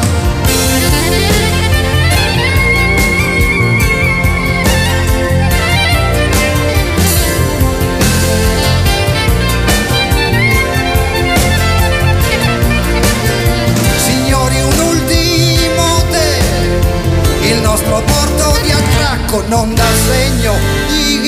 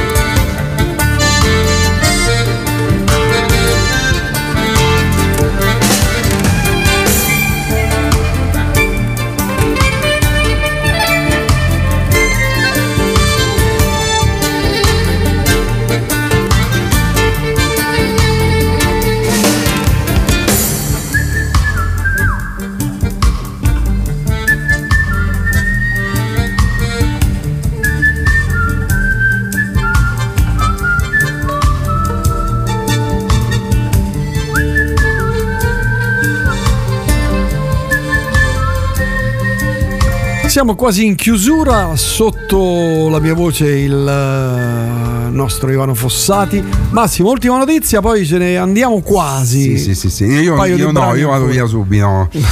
allora, in questi giorni, finisce oggi, c'è la conferenza degli sviluppatori di casa Apple a Cupertino. L'altro giorno sono stati presentati anche dei nuovi prodotti. Eh, molto interessante per gli, gli amici dei nostri amici a quattro zampe, cioè degli animali, e che eh, Apple ha sviluppato un, un core che poi chi fa le app potrà usare per ehm, trattare l'iPhone come se fosse una videocamera per tenere d'occhio gli animali domestici quando rimangono in casa da soli. Dici che ci vuole, metto una camerina. Mm. Non è proprio così, perché questo è un sistema di intelligenza artificiale che eh, riconosce il tipo di animali eh, analizzando 25 punti dall'orecchia alla coda, identifica la posa, cioè se l'animale domestico è seduto in piedi o se chiede cibo. Ed è una cosa che loro stanno dando a disposizione per chi vuole crearci delle app attorno e poi fantasia al potere. Al potere. Grazie Massimo, a venerdì prossimo. Grazie a voi, prossima grazie a settimana. te. Ciao. Lui si guarda intorno. Noi andiamo avanti con la musica e arriva De Gregori, Francesco, con i suoi quattro cani.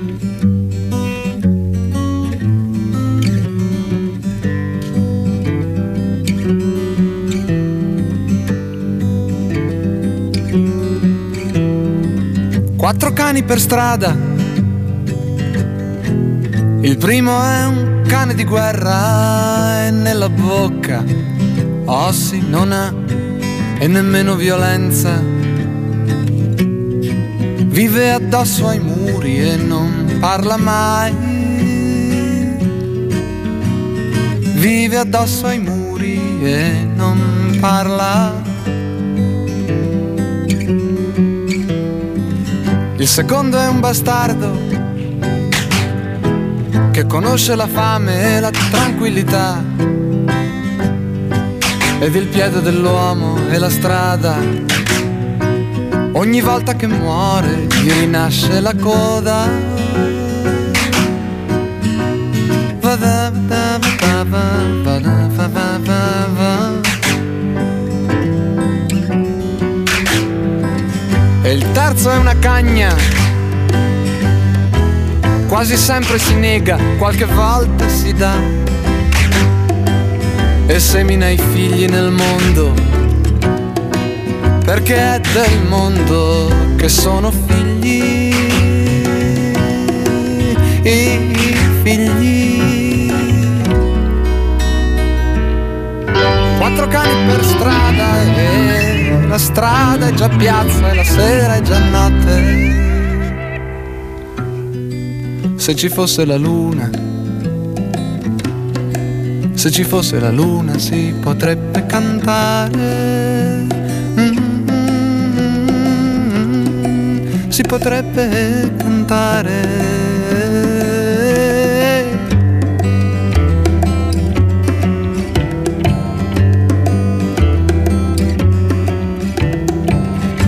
Quarto ha un padrone, non sa dove andare, comunque ci va. Va dietro ai fratelli e si fida. Ogni tanto si ferma a annusare la vita. La vita. Quattro cani per strada e la strada è già piazza e la sera è già notte. Se ci fosse la luna, se ci fosse la luna si potrebbe cantare. Ah,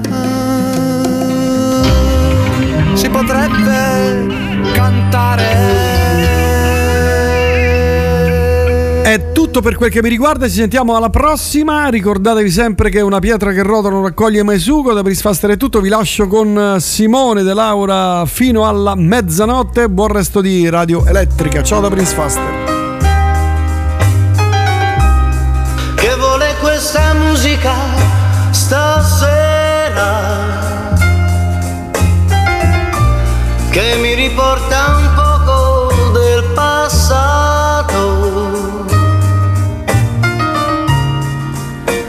la luna ci teneva compagnia io ti sentivo mia soltanto mia soltanto mia.